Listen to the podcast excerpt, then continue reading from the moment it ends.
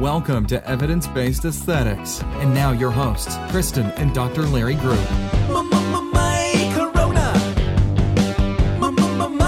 Howdy, campers. Welcome to Evidence Based Aesthetics, day four of Quarantine Club at Camp Coronavirus. Woo, woo. I'm Dr. Larry Group, and I'm here with my lovely wife, Chris Group. and we are going to rock it. Today is Super Math Nerd Day, so if you were ever a mathlete like I was, we're going to work out today. Woo! And Okay, if you weren't, like I wasn't, you're going to you're gonna you're gonna just be a little confused. Torture. It will be torture. I hated math and It's good for you. Math is your friend. Math is your friend. It might sound strange. It might sound funny, but statistics are what I do for money. Hit it.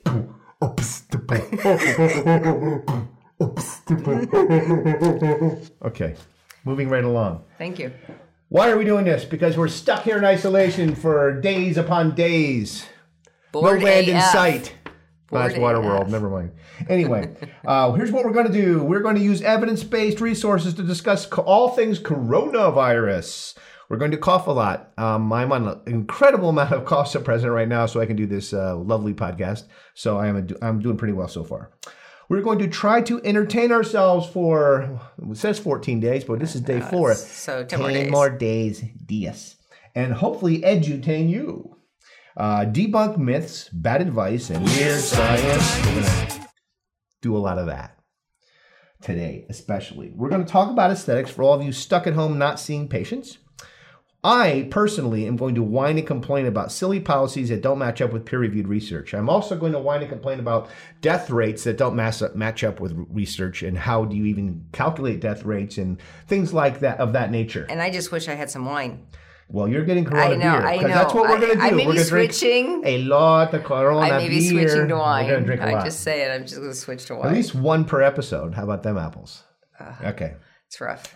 Uh, we are going to shamelessly promote our SteriStamp home device with coronavirus coupon savings, with a large portion of proceeds going to provide PPE to local AZHCPs. You down with PPE?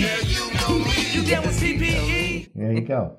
Uh, we're also probably going to talk a little bit about, about. I'm on the board of directors for New Leash on Life Animal Charity. We need to talk about how does the COVID 19 or SARS CoV 2 affect animals, our furry little friends who need homes. Our best friends. Chris has donated hundreds, literally hundreds of thousands of dollars to the rescue. So we have a vested interest, even though we don't wear vests, to make sure that we take care of our furry friends during these times of crises.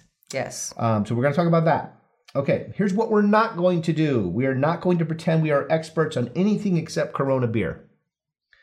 We are not going to engage in political talk. I am going to attempt not to do impersonations, but it just they, they, it, it comes over me. He can't help himself. it, it's I'm stuff sorry. calling me. I'm sorry.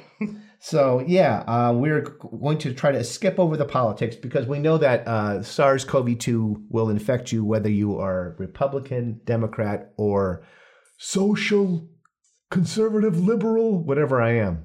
Rich, poor, I'm matter. neither of those things. I'm none of those things. Yeah, I'm pretty much apolitical. So there's that.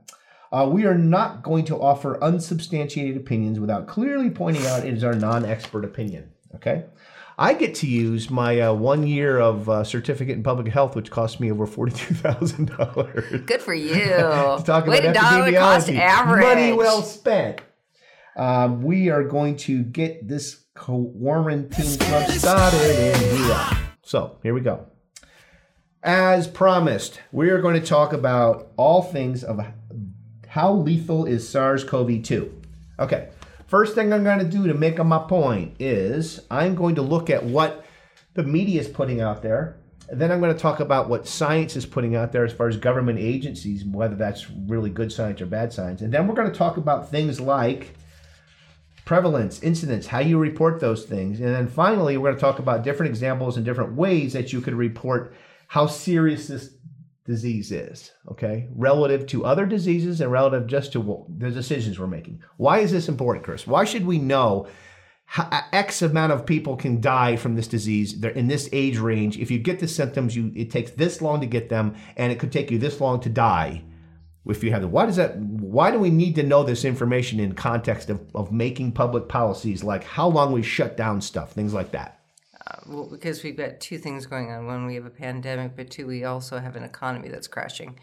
So we have to really have a handle on what the numbers are um, so we can make good policy decisions as opposed to policy decisions that are just made off of news media or eh, nothing that's based in science. My problem is we do use some science when we look at government decisions, but that science that they're using is based on information that really is a snapshot in the past a couple weeks ago. We've probably missed our containment window, okay? We're into the mitigation window. If we knew that we were, doing that, that containment was no longer something that we could really do much about, we would change policies, we would shift to making sure our hospital workers and our hospitals remain open and that these folks have the PPE they need. I get that I whined and complained yesterday and got some feedback from that on, well, this is a policy decision that should have been made a long time ago. I would say that you're correct that this policy probably should have been figured out and bl- looking playing the blame game now is not the issue. But if someone would have played the blame game back when SARS 1 was around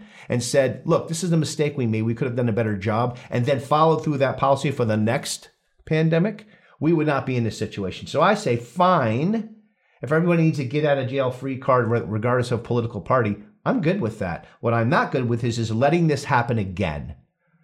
How many times do we have to not stockpile PPE for an, a, an eventual pandemic? It's not that expensive to do. You could rotate that stock inside and out. And we could do things like when we see cases popping up, stop ignoring those cases for two weeks, three weeks, four weeks, and then all of a sudden have a radical shift in policy after it's almost too late, or in this case, in my opinion, is Larry Group's opinion, that we are past the containment stage. Why are we why do I think we're past the containment stage?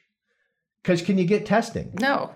And of the people we're testing, are you testing a random sample of the population? Are you randomly taking 100 people so that you can get a, an actual true sampling of, of the prevalence and or incidence? And we'll No. talk about those. No, you're basically waiting for sick people who theoretically were, had exposure to China, uh, some kind of China visitor or were they're, they're still even talking about that as part of their protocol that if you had somehow visited China, what about all the cases that are here now and that are infecting others? here. They aren't. Ha- they those folks caught it probably from someone who went to China, but then passed it on how many times now?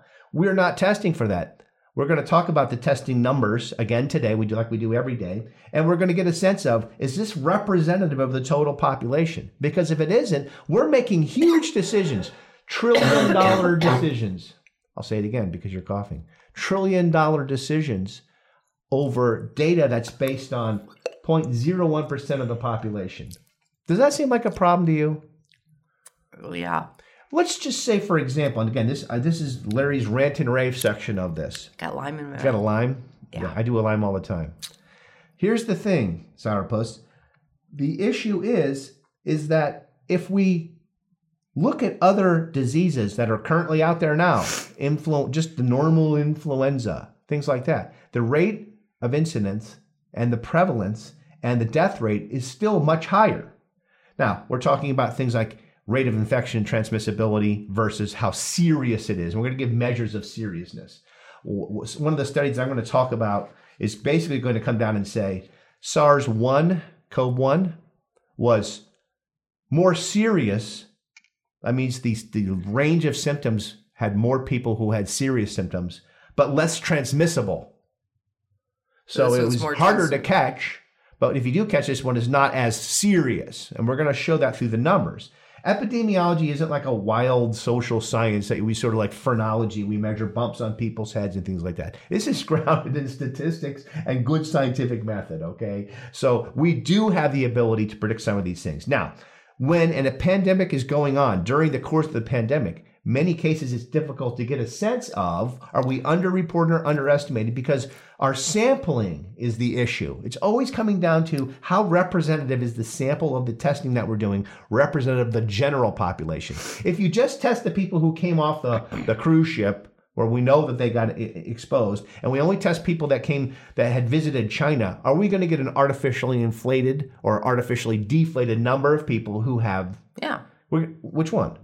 Well, Inflated or deflated? Well, if you're only testing the people that went to China, you're going to have an artificially inflated. Is that ra- when we do randomization? If I flip a coin, right? How many? What's the chances of me getting heads or 50-50. tails? 50-50, right?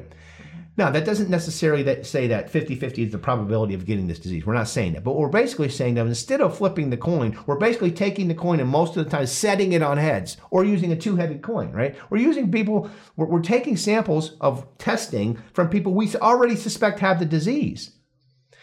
Under the scientific method, what we're supposed to be like the the randomization whereas you don't know the, the person doing the experiment doesn't know if this if the subject does or does not have the condition. That's called blinding. But randomization is talking about having a representative sample where each person in the group let's say it's 100 people you sample have an equal chance of either having it or not having it okay?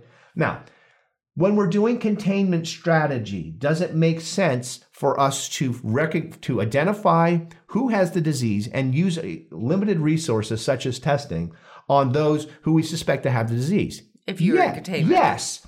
Of course that does. But when we're actually then trying to take that data and use it to, to make policy decisions like social distancing, should we shut down a school? Should we use the military to enforce people in their homes? Tonight, I believe Michigan is making an order saying at midnight people have to stay in their Three homes. Three weeks. Good or bad? I don't know that. Based, but they're basing it on data that's coming from the CDC and the WHO that is representative of how many people in this country. Representative of all the people in the country? Representative of a very, very small fraction? I'm not giving you whether or not it's good or bad to do this this sort of autocratic containment where people can't can't come out of the house. That usually is actually a function of mitigation.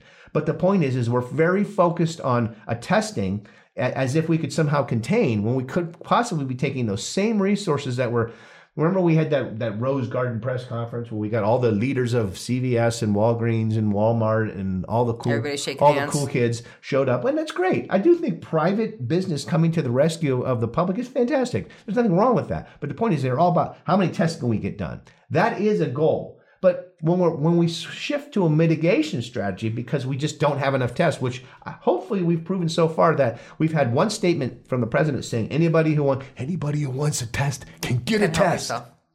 I couldn't help myself. And then you actually have other government officials saying not anybody who wants a test can get a test. They came out right and said that exact the exact opposite statement of that.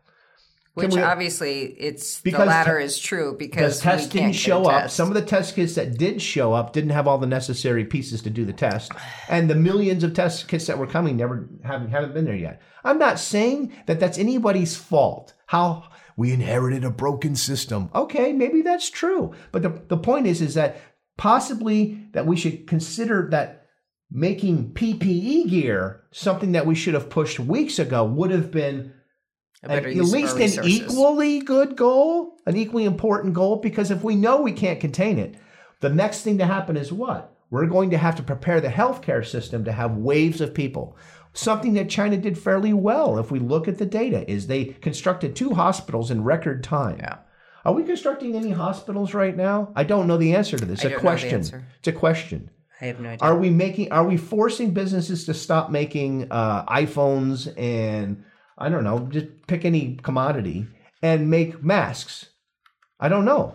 We do we have the power to do that? Does the president have the power to under, under the 1950s law yes. to say, "You business over there, make some masks"? Okay, yes. couldn't you take a paper company and say, "You're not making copy paper right now, and now you're making masks"? You could. I mean, 3M already said that they're going to shift from making most of the right now they make 85 uh, percent uh, the masks they make are industrial and 95 sure. they're going to switch over to medical to medical how long is that going to take did you read that article um, it's supposed to be about a week a week did how long have we known about the fact that we're going to probably need these masks? Did we look at China in, the, in January? No, a couple of weeks. Well, that we, we really knew, knew we were going to be out. But January in January, we knew it was China coming. ran out of them. Yeah.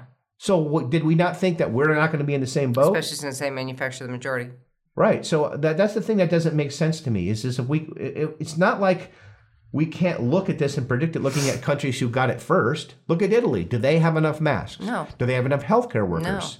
No. Okay. It's, what, it's following what was some along. of the problem? If we attention. look at some of the case reports that have come out, we see that healthcare workers were initially not wearing PPE when they were introduced and or were screening for people who came off coming back from vacation from places like China into Italy.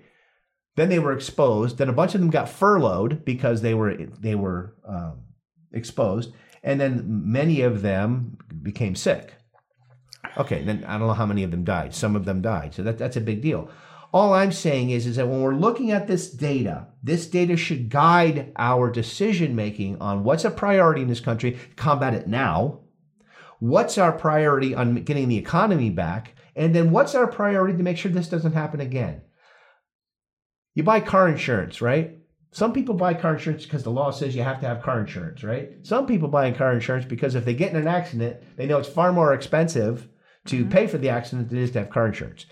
We're about to sign into law at some point here at least a $1 trillion bailout of certain businesses that are, we don't know which businesses those are, and also to help Americans, and also to fund lots of different things like uh, provide loans, provide relief to workers, things like that, right? I'm not saying it's good or bad. I'm not into the politics if I can't read the bill.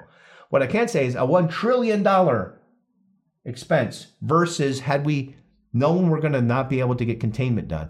I don't blame people for not having the COVID 19 test. How would you know what strain is coming at you? But you could know that you need PPE regardless of what's coming at Well, you. who also had tests done a long time ago? Well, okay, South Korea were ones that ramped up. And I will, in, in defense of the United States, I would say that South Korea is a much smaller country. But they started sooner than we did. ass. And that's the issue. They started sooner. They looked at the threat and said, based on the threat, they're reading the same pieces of research that we are from China. We just basically say, ah, it's Chinese. I'm not going to look at that. Why not?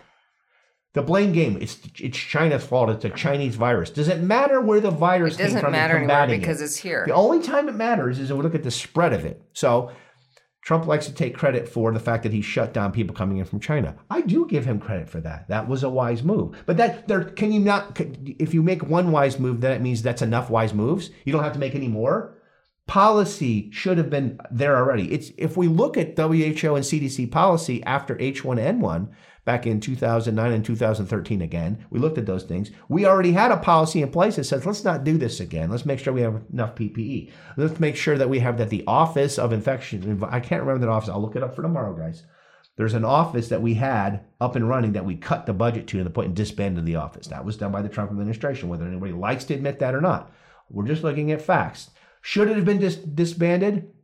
Based on today, Absolutely I would not. say absolutely not. You might have thought, you were saving a couple, maybe what? Let's say they're saving $100 million. I guarantee it wasn't that much. Now we're going to spend $1 trillion. Now, could preserving that office have saved us from having to do stimulus? No, there was going to be some uh, financial economic impact regardless of what was done. The point was, though, we could have lessened it. We also could have saved lives. I don't know. Sometimes when I look at the numbers, I'm a scientist nerd kind of guy. I look at, well, the death rate of only, you know, 100,000 people is not that bad. Wait a minute, 100,000 people? That could be any of my relatives, anybody I, mean, care about. If somebody in your family, it actually is a high death rate. It's not in the big scheme of things, but I mean, if you look at the opioid crisis, it's not called a pandemic. Yeah, but more people are dying from the opioid crisis. From that. But yet we don't look at those types of things. Okay, I- I- and again, I don't want to cross over issues. The point of the matter is, is these are real human beings dying. That we that if there was a way to prevent these deaths, why wouldn't we do that? If we're talking about healthcare workers, we can prove right now. Does anyone doubt? Does anyone in my audience or any audience in the United States or in the world doubt that if healthcare workers had the pro- appropriate PPE, there'd be less healthcare Or workers, getting, sick. Absolutely. So why are we debating this? Why are we putting bananas on and make them look like freaking robbers? Exactly. What needs to happen is we should have learned from the pandemics of SARS 1, MERS, H1N1 that we need to stockpile these because we're going to use PPE regardless if it's Ebola, if it's MRSA, if it's some kind of flu, pneumonia. We still need PPE, right? Yeah. Why didn't we stockpile that? That's the question I have. Okay, so what we're going to do is start focusing on our topic of the day. We have one, which is how lethal is SARS CoV 2. I'm going to bring up a chart put out by Vox. Um, this is one of many news agencies. I just picked this one randomly because it had some numbers that they have sources cited as the CDC, WHO, and the NCBI. Okay. The RO number, what the RO number is a number of people who will be infected by the average individual with the disease. So I'm a person and I get the disease, whichever we're, we're they're comparing influenza to COVID 19, which is really SARS CoV 2, right? They're basically saying if I get it, how many people am I likely to infect that will get the disease if I'm around them? Not the number of people I come into contact with, the number of people that I'm likely to infect. This this gives us a sense based on those factors that we talked about. Remember we talked about spike proteins a few days ago, and that how much SARS-CoV-1 versus SARS-CoV-2, the difference in transmissibility was based partially on how easily a spike protein could bind, bind to a cell. What was the number? Uh, 10. 10 to 20 times more. So this is the notion of transmissibility. This is taking those those factors and features about SARS-CoV-2 and comparing them to, in this case, N1N H1N1, or in this particular, we, they didn't say which flu they're comparing it to, but I'm going to guess they're comparing it to H1N1. But the, the point doesn't matter. What we looked at the RO number is is that the flu under under this RO notion, this idea that how many people am I going to infect if I'm sick? How many people will actually get sick from me? Was 1.3 people. Now that doesn't mean there's one person and then a midget. What we're saying is is that the in the average, Or I'm child. going or a child. We're going to basically say that 1.3 people are affected. That gives us an idea when we compare it to a, to a different disease if the number's higher or lower. If the number's lower, it's less transmissible or mm-hmm. infectious. If the number's higher, it's more transmissible. So under SARS-CoV-2, as they're, they're labeling it COVID-19, it's 2 to 2.5 people. So that's almost 100% more infective or twice as infective, right? Mm-hmm. 1.3 to 2 to 2.5. Okay. Incubation time. How long from the time of first exposure to symptoms? With the flu, it was one to four days. With the SARS CoV 2 or COVID 19, it's one to 14 days, with the average being around five. Averages have mixed a little bit. We've looked at the Chinese average, and we've then taken that average, looked at the Italy average, we've looked at other countries, our average. It still tends to be around five days when the, the when the first symptom shows up. How long do the what is the hospitalization rates? The next thing on this chart, you're going to see that if you're watching the video, see it on the chart. It says average percentage for total cases. Two percent of the people who got the flu went into the hospital. 19% of the people who got COVID 19 or SARS CoV 2 went into the hospital. That's a huge difference. But it's also, we're testing the people that are really sick, so it's probably going to spike. Well, no, we're, we're just looking at hospital admissions in this particular thing. So, but the problem is this: is that if they went to the hospital and for some weird reason we couldn't test them, they wouldn't be included in that number. Okay. Same with the flu. It says two percent. People went to the hospital. Did they get tested for the flu, or were they just hospitalized? If they didn't get tested, we wouldn't be able to attribute that to the flu, so the number could be influenced. But if we're comparing one set of circumstances to another, and we don't know that, we just have to assume that when they someone was hospitalized with a respiratory illness, that they were tested for the thing that we're worried about. Right? We can't, we don't know that, but we assume that. Mm-hmm. Okay, the last piece of data was this. And again, I want us to all pay attention to this and not panic until we really get a sense of how do we actually correctly do this. Okay? Case fatality rate, the CFR. This is a percentage of reported deaths among total cases. These are reported deaths. So what does that mean? They would have had to be tested somehow, even before death or after death, to prove that they were actually positive. yes. Flu was was 0.1% of the population or less. Now notice I said of the population, okay? This is actually saying total cases, okay? So 0.1% or less. We don't know if that means is it 0.1% of all the cases tested or is it 1.1% 0.1% of the population? Well, I can tell you, I've looked up the studies on when they did this. Rather than basing it on random sampling of just the population, this 0.1% is based on the total number of cases, not averaging it or trying to, to sample across or weighting that sample across the total population. What am I saying? I'm not taking one out of a hundred. I'm not taking a hundred random people, whether they have the symptoms or not. I'm just picking a hundred random people that they had the potential to get disease, right? Mm-hmm. But we don't know if they did or not. And then testing those people, that hundred people, and then saying, now of all those people, 0.1% of those people died. What I'm really saying is, of all the people I tested, Point one. 0.1% of them died. Is which one is is is higher? Which would give me a higher rate of death? The one that's just tested. Right. So, because that does that include the people who do not have the disease? No. It does in some ways. It, it it includes the people that have been tested but came back negative. But it's still not a random population. Right. It wasn't, but the population wasn't randomly chosen. That's a requirement to get proper prevalence and incidence. Okay. Now let's look at this is the Vox chart again. We're talking about this is again. I picked news chart because this is the kind of stuff people are looking at and then making decisions off of it. Should I go to work? Should I obey the social distancing? Should we shut down Michigan? Should we give $1 trillion? Should we make this curfew last a month rather than two weeks? These are decisions being made based on this data. Uh, COVID 19, Vox is saying it's 1 to 3.4%. That's 200% more, it's 240% more range, right? So it's either 1% or all the way up to 3.4% death rate. That seems really high. That you would say to yourself, wait a minute, 0.1% was the flu. This is 1%. That's 10 times more than the flu. So 10 times more people are dying from the flu. Wait a minute. So the flu's killed, let's say, a number of, say, 50,000 people. Let's just say that. It's actually around 38,000 in one year. So that means 10 times we're going to lose 380,000 people or as much as a million people. Mm-hmm. Is that what we're saying from this particular chart? Yeah. Based on what?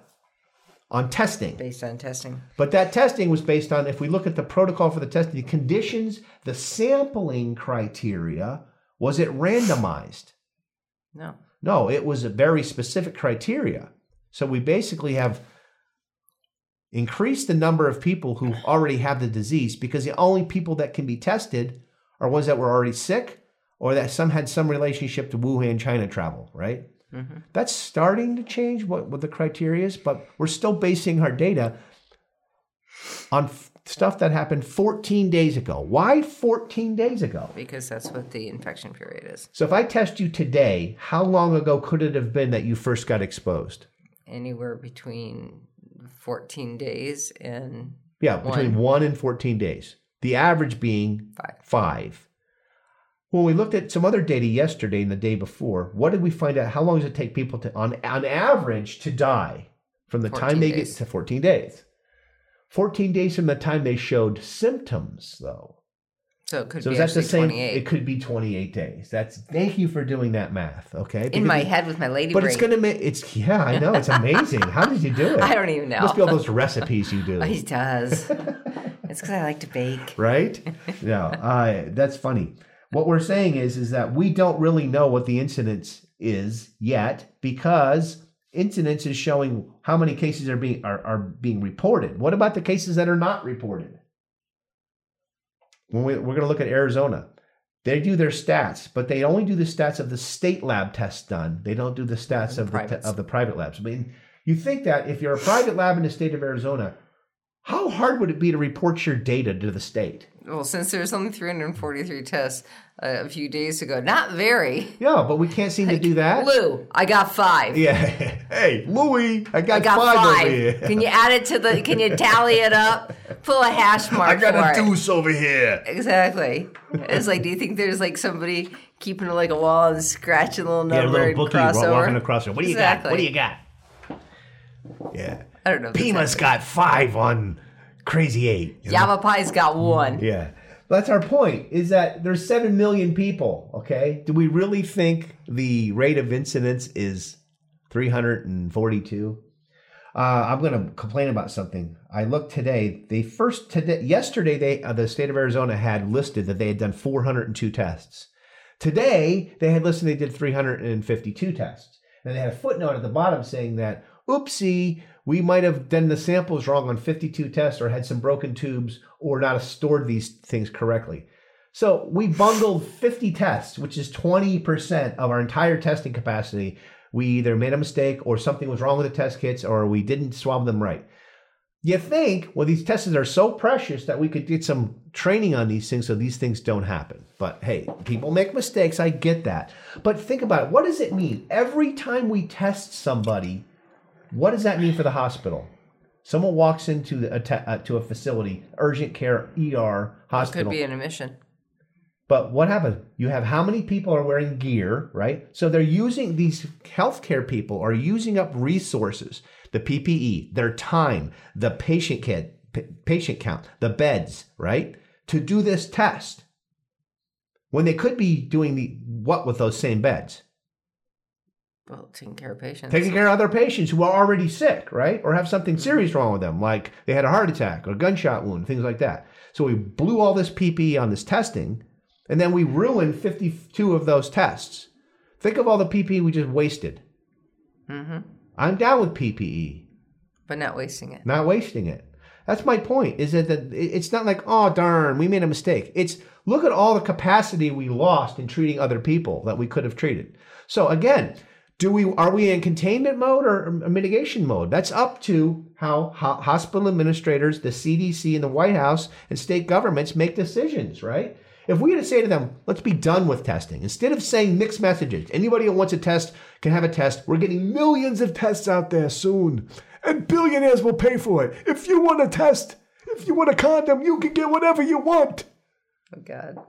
No, that's Bernie Sanders anyway. The point of the matter is, is these things are not being said. What's really being said is you have the experts saying, give up on testing. We don't have the test. We're not getting the test anytime soon. We need to shift our focus to mitigation. Why has that policy not been specifically changed to get to a mitigation strategy? Some of it kind of has.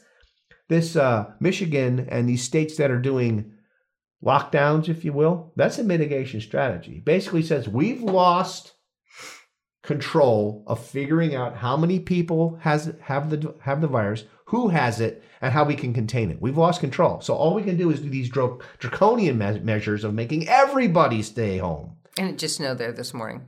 Yeah, So you know, it's even worse than that. But that's what this means. When you see these types of policies being put in place, it's an admission of containment is over and we're here to mitigate. Does anyone like to have to mitigate? Would it have been better to contain like South Korea did? That's easier to handle it. Now, could that mean does, does containment efforts always mean that you're not going to get have to get into mitigation? No. But the severity of the mitigation goes down. That's the point. If we can track these cases and we can we can what, what they're going to call flatten the curve, which I'm going to define and talk about, we're going to have a less money spent, less time people spent cooped up at home watching Netflix. I don't know about you, but there's only so much Netflix I can watch without getting into, into things like you won't watch Bravo with me. no, no, no, no, no, no, no, no. I already live with the Real Housewife of how of North Scottsdale. I do not need another one of those. I like the one I got. Okay, so resource. This is the Vox chart we talked about. We're going to decide is the one to three point four percent an accurate case fatality rate or death rate or not. Okay, so let's gonna my little notes say to go to resource 50. Let's do it. Resource 50. By the way, for those fellow hand sanitizers, um, Aquaphor on the outside of your knuckles and the outside of your hands will help because if your hands are like mine, they're getting super dry and cracked. So Aquaphor. We need to actually have Arnold do something with I am the sanitizer. Yeah, I'm serious. You sanitize your It's- hands three minutes. I do that every Take it winter to the anyways, chopper. just because I wear my gloves all day long and I wash my hands all day long. But really, it does help. So just a little tip for you. Just a tip. Yes, I'm using Germ-X sanitizer. not sponsored. or red hot chili peppers. I don't know how to do Anthony. Yeah, sanitizer could have been a miser. You know that song? Give it away, give it away, give it. Don't I give do up. remember that song, Yeah. but I didn't say It should be about keep it to yourself. Keep it to yourself now. Hey, that's a challenge, Red Hot Chili Peppers or Weird, Weird Al Yankovic. Come up with that song and do the opposite of what it says. okay, we're now looking at another published set of statistics that may or may not be correct. Now, what's nice about this one is that all they're doing is basically quantifying the years, the cases, the deaths, the fatality rate, and the number of countries. The problem with this is, is that in the fatality rate for COVID-19, it ain't over yet. So how are we able to report this? Remember, I'm going to show you. You would be very tempted to take the number of cases and divide it by the number of deaths, right? To say there's the death rate. Unfortunately, that violates every rule of epidemiology because it doesn't factor in prevalence. We're going to talk about incidence and prevalence next, but let me get to these stats. Ebola. Anybody think that Ebola is worse or better? What do you think? Is he was Ebola's death rate better or worse than SARS-CoV-2? Well, I'm sure it was worse because it's done now, but it had more No, no, time. no, but, but no, Let's say when COVID nineteen is all done, SARS-CoV-2 is done, which is going to have a more a higher death rate. I think it's going to be Ebola. Yeah, by a lot. They had a forty percent death rate. Ebola's deadly, guys. It's a bad deal, right? No shit. I don't even know what the Nipah virus is. That was done in '98, but that it's called the Nipah. It had a seventy-seven percent death rate. Let's not get that one. SARS. We're talking about SARS-CoV-1. That was in 2002, Hong Kong. 2003. No, it was actually in 2002 it began. It, it started to get worse in 2000. They had a second resurgence of it in 2003, and they reported on it in 2004. Don't test me on my statistics, young lady. Except when I'm wrong, then test me. Okay, it was actually 2002. They had 8,000 cases. They had 774 deaths, which gave them a 9.6% death rate. That seems pretty high, doesn't it? What was the problem with that? Let's just take a guess. When we look at the reporting and, and what were they, who did they take samples of for their testing in SARS? I'm sure people who tested positive. People, well, no, that's obvious. No, we're saying where where did these people come from? I don't know. Uh, they looked at basically one of these wet markets again, and they tested people who had come in contact with people who were from that vicinity, who had who had flown to Hong Kong or had flown to Canada and a couple of different countries, right? Mm-hmm. So they they were doing containment, right? What containment policy means what? It's appropriate to do this. You find out who has it and you track them down. You do detective work. So like it's like it's like being a cop. I was a cop for X amount of years, quite a few.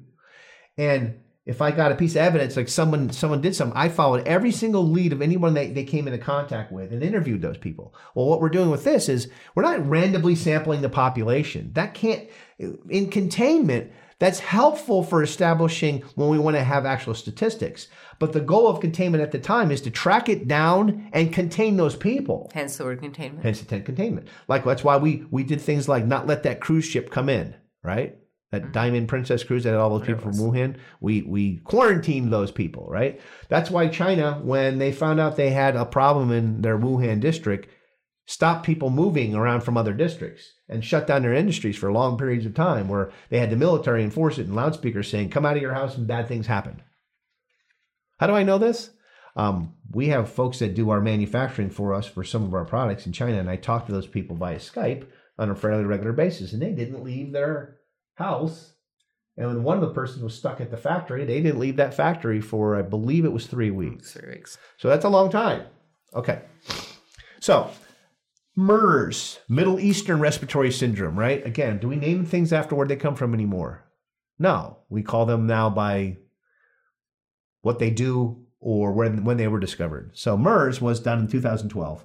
There was 2494 people. There was 858 deaths. That was a 34% fatality rate. Is that an artificial fatality rate or what?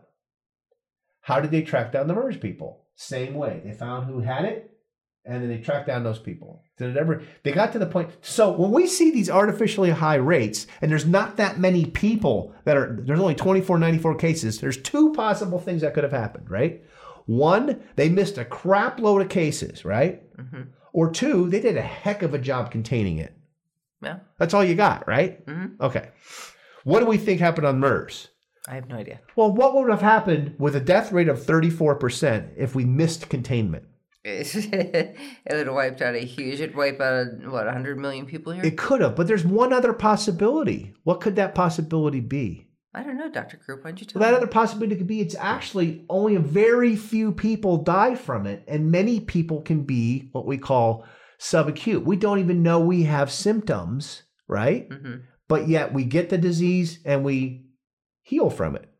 We get over it, right? Mhm. So that's another possibility is that this MERS thing, yeah, it killed, of, of the cases that we even knew about, those are the people that, oh, there was a vast minority of people who had serious enough cases where they died. And of the, of the serious cases, 34% of those people died.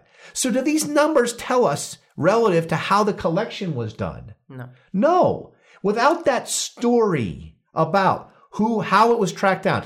If I say I like who done it novels, I like who done it podcasts, you know, like true crime things like that. I don't spend that much time on them, but I do enjoy those things. The problem is if you don't tell the whole story of how they went down to it, they say it, it becomes a game of clue. It was Professor Mustard in the, library. conservatory with uh, The pipe branch right? That's the problem. Is that yeah, you get to the get to the point, but it doesn't tell you the whole story. In this particular case, reporting this data, trying to compare it to each other, ignores the fact that it was completely different containment efforts, completely different sampling efforts. Sample size isn't shown in here at all, right?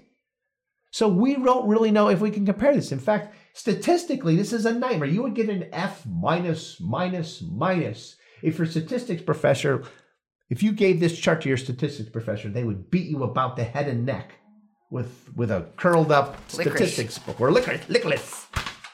Because this is horrible. You don't do this. This isn't how it's done. But this is what's being reported, and this is what the kind of thing that the average citizen looks at and goes, "Ah, "Oh my God, thirty-four percent. We're all gonna die. Get some toilet paper now." That's my first reaction when I'm going to die. Is go oh, buy up as much toilet paper. I wasn't paper coughing as until you made me laugh. I gotta cover my ass. That's what this is about. Literally. Good thing that ass doesn't take I that much. I still don't get. Yeah, I have more. People have buns. I have more like pita. Pita? That's a lot of information for people, but it's the truth. You know. So we're okay on our toilet paper. Don't Yeah, worry about us. I got us. plenty. I got. A, I got a square to spare. Don't worry about us. I have multiple squares to spare. My At least my five. friend. At least five. Five. Okay. What I'm saying is, is that when we look at this data, the problem is, is that we don't know the sampling. So now, so for whatever weird reason, they're going to report COVID 19's data. This thing isn't even just. We're just barely starting. in the acceleration phase. Well, it, it, it, was it for China? It doesn't say if it was for China or not, because yeah, we could theoretically have a little bit more certainty because the the, the virus has done has, has started to run its course. They're still getting reinfections from people coming back into their country again. By the way, they're having very very low domestic cases where they believe that they can't track it because they're doing a heck of a job doing surveillance now. But once the disease is over, is it easier to do surveillance? yeah. Yeah, what does surveillance mean? That's the tracking of the cases during containment. The surveillance part is the sleuth mystery cop work of we figure out who has the who has it and how who they gave it to. The containment part is now you gather gather those people up and you say you ain't going nowhere for two weeks or three weeks. Okay.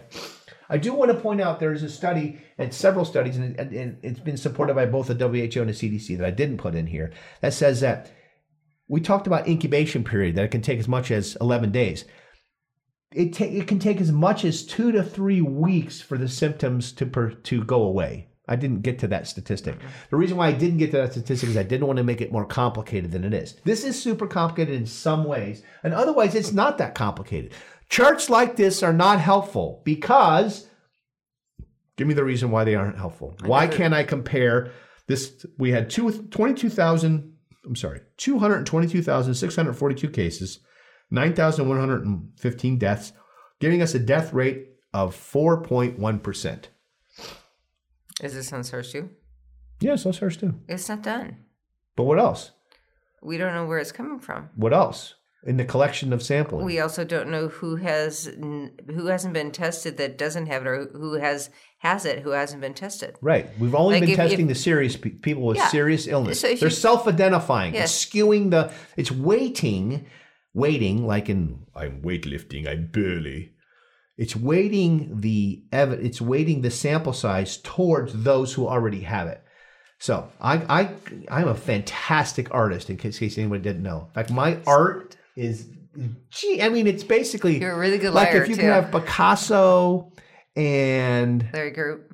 well, yeah, but I mean, I'm not going to cut my ear off to, to prove a point here. My point is, is that my artwork is fantabulous. I'm going to be talking about my own little way of ex- expressing and discussing incidence and prevalence. Okay, one thing I need to get to before I do that is resource number six, which talks about the incubation time. Need to do that. So let's do that. Incubation period. Dun, dun, dun. Come on, incubation period. I have a supercomputer here. It's very fast. Um, again, we just wanted to point out we have this is coming from China. It was a article that said the incubation period of coronavirus disease 2019 from publicly reported confirmed cases, estimation, and application. Okay, uh, I'm sorry, this was not from China. This is data from the United States, and what it's saying is is that nope, lied. I completely lied on that. This is done from China. I was right the first time says there were 181 confirmed cases with identifiable exposure and symptom onset windows to estimate the incubation period of COVID 19. The median incubation period was estimated to be 5.1 days with a 95% confidence interval of 4.5 to 5.8. What is it? What is a confidence interval? So they they're confident this information is correct. Yeah, basically, it's basically it's a statistical concept that says we believe that between this range, this number, we're pretty, we're ninety five percent confident this number is accurate within this range. It's it's about how accurate something is to the degree of uh, probability and the degree of error. Okay. 97 97.5 of those who develop symptoms will do so within 11.5 days. Okay, so that's the max range. So that, that's the range piece, okay? And it says these estimates imply that under conservative assumptions, 100, 101 out of 10,000 cases will develop symptoms after 14 days of active monitoring and quarantine. So they take the math, extrapolate it, and this is what they get it from. This is where we get our 14 days from. Now, what's one of the things that people are missing and, and our own government's guidance is missing, it says if you don't if you've been exposed, right? It says you need to quarantine yourself for how long? 14 days. 14 days. But that doesn't make sense, right? Because if you've been exposed, it could take you as much as 11 days to, to develop symptoms. So you get you get exposed 11 days you, you put yourself in quarantine, you're exposed, your family member has it. You put yourself in quarantine, right? Well, then in 11 days now you got to add another two weeks onto it. That's right, because now, now you develop symptoms. Yeah. So how long? But then how long do the symptoms last that you're, you're that you're theoretically can infect someone else? Fourteen more days. days. So you're in So you need to quarantine yourself for another two weeks. Is that in the guidance? I haven't seen it. it is not in the guidance. It basically says seven days, Well, that's dumb. but that's not based on what the data shows about this particular disease, right? This is what I'm saying is we're making up arbitrary numbers. You seven days. Everybody else, if you've been exposed, uh, let's do 14 days. That sounds good, right? It's a good round number. Well, it should match up with what the symptoms of clearing them up are. But it doesn't. So what happens if someone who gets exposed on day one doesn't show symptoms for 11 days, but on day one they put themselves in quarantine, saying, "I got three more days to go, and then I'm out of this quarantine. I'm going back to work." What are they going to do when they go back to work? They'll be at the highest viral load they could be at. Yeah. It should be you get exposed, right? Put yourself in quarantine for 14 days. If you don't have symptoms after Then you can 14 days, then you can do what? You can go back up. What happens if you show symptoms anytime during that period of time? Then the clock You've got should, another 14 The day clock, clock. should start at that point for 14 days. Thank you. Is that what's being put on the simple president's guidance? No. So, so the problem is, is if we have these people in their quarantine and they do develop symptoms and then they go back out, now they're going to infect a whole lot more people. Yeah, but I put my 14 days in though. This is why arbitrary numbers don't work. This the numbers have to match up to how whether or not something is actually transmissible or not, right? This is why we look at the data. Hopefully, while you're listening to this podcast, besides the fact that I'm incredibly funny, the real thing is, you, I, I, I know you want to be entertained. Are you not entertained? But at the same time, that was my gladiator. Is that what that was? Hmm? I wasn't quite sure. Yeah, thanks. Don't worry. I could have done it better than you would have been like, oh my gosh, you've been so awesome. You've been st- oh, so awestruck. Yeah, no. No, it didn't happen. Okay. Well, my point is this: okay. is that we need to talk about the fact that the policy of eleven of fourteen days or seven days, which doesn't even match up to anything, doesn't match up to what really happens with this disease. You can get the disease and not show symptoms for for as much as 14 days, but 11 being what they're considered to be the average. You can get it as soon as five days, right? Mm-hmm. Once you get the once you start to show symptoms, what happens? Oh, the clock should reset. Now, what's the problem? Where's the testing in this part of this? There isn't any. There isn't any testing. So what, what, what could happen? Well, you could have just had a cold. Yeah. Now, I'm going to jump ahead of myself for a second because this is going to be, you're going to find this interesting because I find it interesting. I am going to look at the state of Arizona's stats from today. Is stat number 30, uh, resource number 38. I'm going to make a point about this because remember, we're talking about you could feel sick but have it not be SARS CoV 2, right? What does this say here? It says, man, I can't read that. My glasses. No, I'm going to zoom it. Let's do 200%. Oh, I can read it now.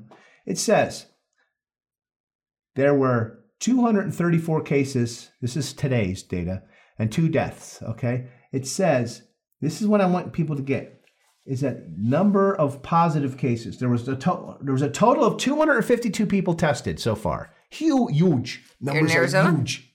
Yeah. Okay. Biggest numbers ever. Beautiful testing. 252 people out of 7 million.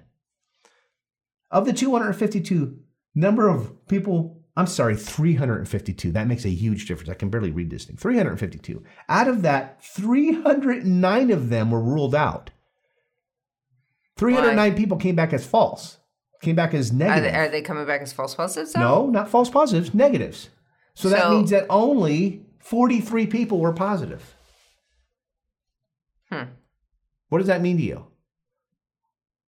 309 people that were tested came back out of the 352 came back as not having COVID 19. Two possibilities. What are they?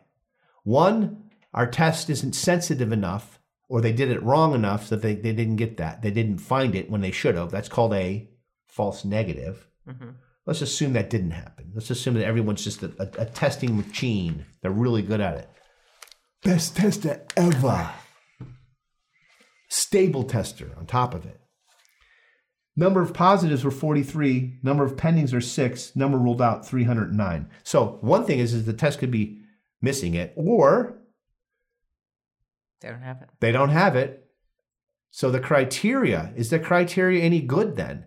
If you start to see a lot of false negatives or a bunch of what we consider to be true negatives, does that mean your so your sampling criteria must not be that great? What is this? What is the criteria right now? You they traveled to, be- China and you have to be, have to be on a or or, Or on on a-. It used to be and in the very very beginning it was and now it's or. So people really sick people said I'm feeling like crap right now. I think I have SARS-CoV-2. What else could they have had? They could have had the flu. Because it's Flu season. flu season. Is it allergy season? But aren't they testing for the flu before they use a test for COVID 19? No, they're not. If they're presumptively testing. Now, will they will they continue to follow up with other tests if they come out negative on that? I can't I don't know. Do they? It depends. How much is the patient pushing? But all we can say from this data is is that they came back negative. Okay? It's either a false negative, which is most likely is not the case, a very low percentage of that, or the testing criteria blows, right? If you're feeling really sick, so what happens? What happens when you surf WebMD? Bad things. I see out of that. Like, didn't you thought you had I uh, thought I had MS. you thought you had MS. because I walked into things and I was forgetful, and my friend reminded me that I am very clumsy and I'm getting older. Right. I forget. Okay. Can, if my if my mom is listening to this, um, she and my family, they'll know that I can walk out of the house and they won't even say goodbye to me the first time because they know when I come back the second time, because I forgot my wallet, then they'll say goodbye. Sometimes they'll wait till the third time. I can't walk out of a building without forgetting something. I know. I have to remind him. Do you have your wallet? Do you have your keys? Do you have your phone? I have to almost genuflect, like wallet, keys, phone, like that, to, in order to be able to make it out of the house. And I still don't make it out of the house. My point is, I think that all the time I'm constantly convinced that I have uh, Alzheimer's or some sort of uh, you know early onset Alzheimer's. Now, sadly, the true story: my father died of Alzheimer's, so um, I, I'm obviously worried about that. Um, looking at my uh, my uh, 23andMe testing, I have one copy of the gene, not both, which means my probability is much lower than his, which we don't know what his was because he didn't take the test. But the point of this is, is that I constantly think the worst. So if I'm a, if, if I say to patients, all you have to do is feel really lousy and have like really bad, unable to breathe. Are there lots of people with other conditions that, that that's an exact sign of that are exacerbated by seasonal allergies and the mm-hmm. flu and just con- the common cold? Yeah. Now, should we have not tested them? Of course, we should have tested them. But maybe we need to look at this data and say, if we're getting this many negatives, change our criteria or go to just a generic random criteria. Now, when could I make that decision about random criteria? If I had enough test kits. If I don't have enough test kits, under a mitigation strategy, when should the test kits be used? In a hospital setting and for hospital workers. We should be doing what with hospital workers? Should testing them. Testing, whether they're symptomatic or not. Why? because if they aren't to the point where they're showing symptoms, but they are positive, they shouldn't be at work. Because they're going to do what? They're going to infect other people. Including other healthcare workers, Yeah. right? If they don't have the Probably more PPE healthcare workers because they won't have their PPE around their fellow. Exactly. So, why do we need when we when we look at policy? Anybody who wants a test can get a test. Is that a good thing to say right now? Well, it doesn't match up with it, what But I reality mean, is. anybody that wants it. Is it important that anybody gets the testing at this point? no, it's important that the healthcare workers Hel- get what it. we should say is, unless you're a healthcare provider or very, very ill and gone to the hospital, you ain't getting the test. Instead of saying, we have millions of tests coming your way, it's just a matter of time. And then the governors are like, well, where are these millions of tests we got? Oh, they're coming. Any minute now, they're going to be here. If a governor thinks he's got, he or she's got millions of tests coming, what, what is he or she likely to do?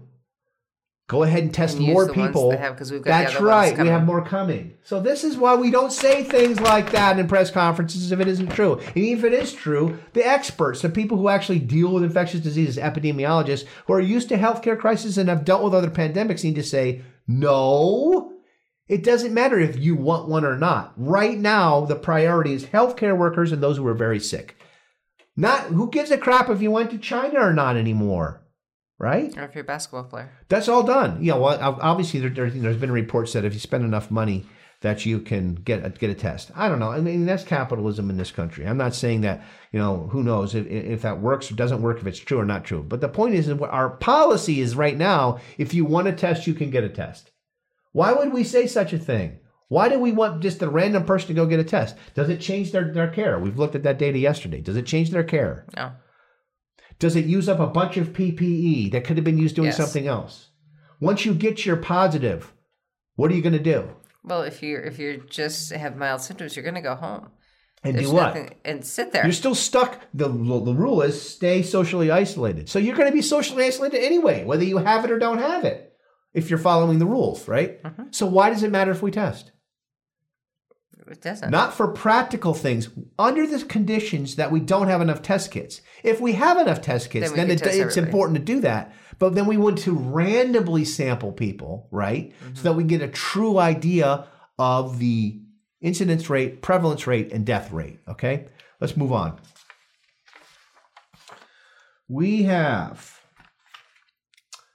rascally math determining mortality during active pandemics resource 37 okay i'm going to get into this. Let's get into the weeds. Let's get i'm going to have my mathlete skills on display for y'all.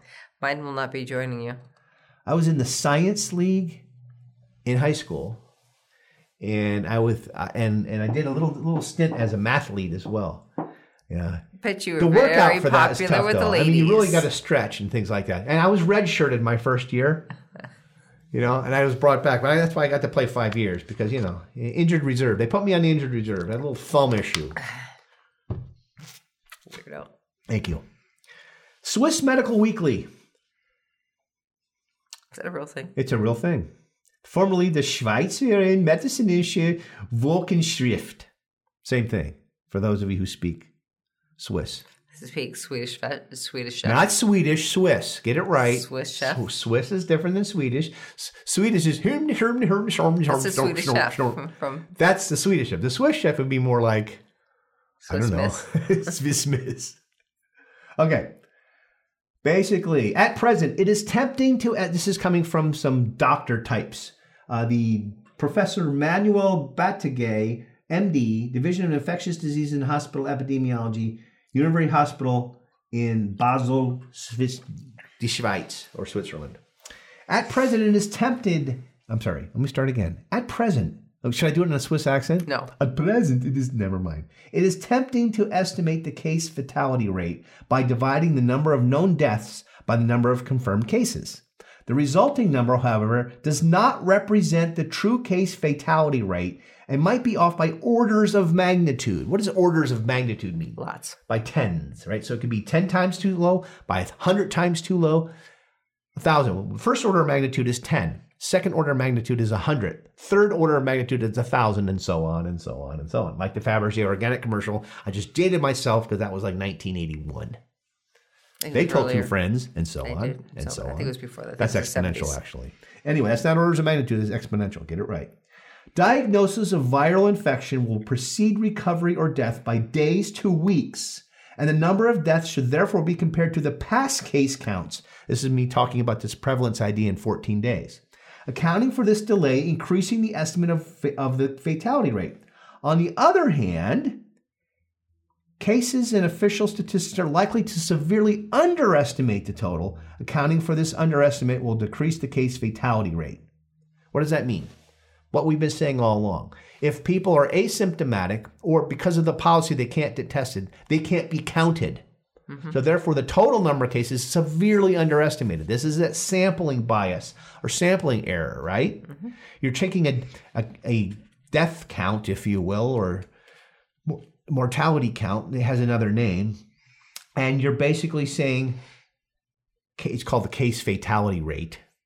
You're basically saying that if 100 people are sick and 10 die, I have a 1%, a 1%. a I'm sorry, 100 people and 10, it's 10%. 10%. A 1,000 people and, and 10, uh, 1%.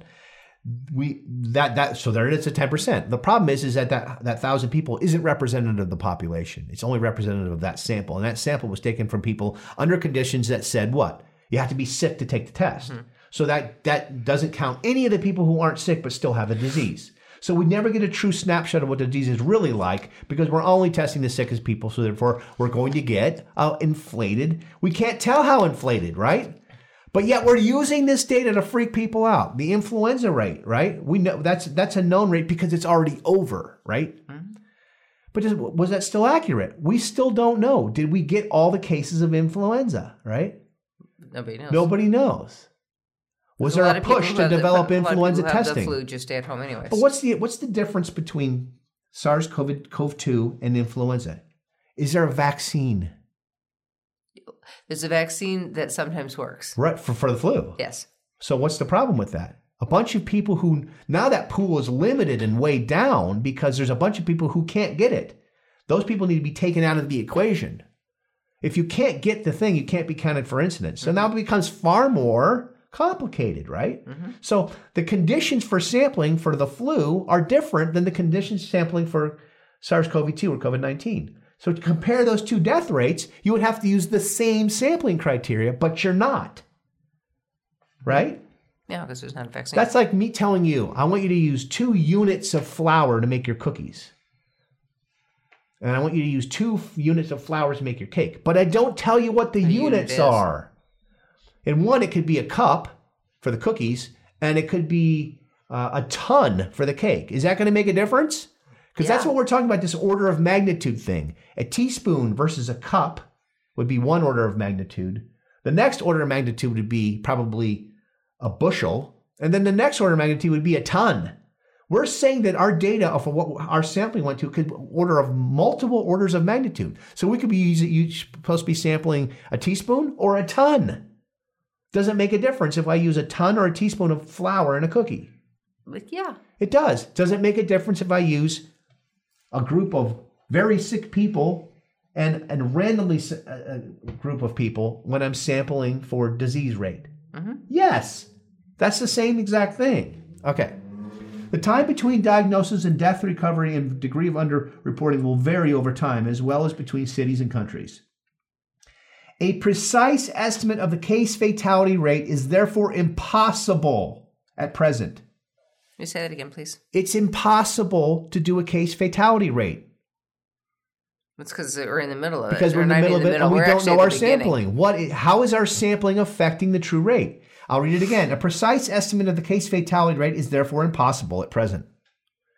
So us putting these numbers like Vox and Business Insider putting these numbers out, what's the problem with that? It's not realistic. We have no idea if they're correct or not because it's not possible to know.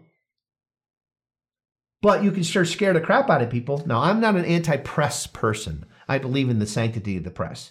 But press likes to sell stories, and stories that are juicy or exciting or scary sell more.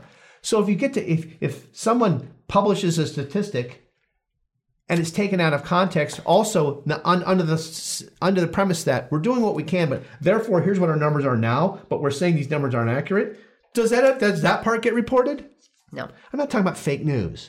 I'm talking about the fact that you can take a statistic out of context and report it and have it policy be made on that, when in reality, that statistic, we have no way of knowing if that statistic is correct or not. In fact, we know that it is not. We know that 3.4% is not correct because we know that we're only testing the sickest people. Right? Mm-hmm. So therefore, we're artificially inflating the rate. Now, why would we want to artificially inflate the rate? To justify our policies of containment mm-hmm. or mitigation. In this case, mitigation.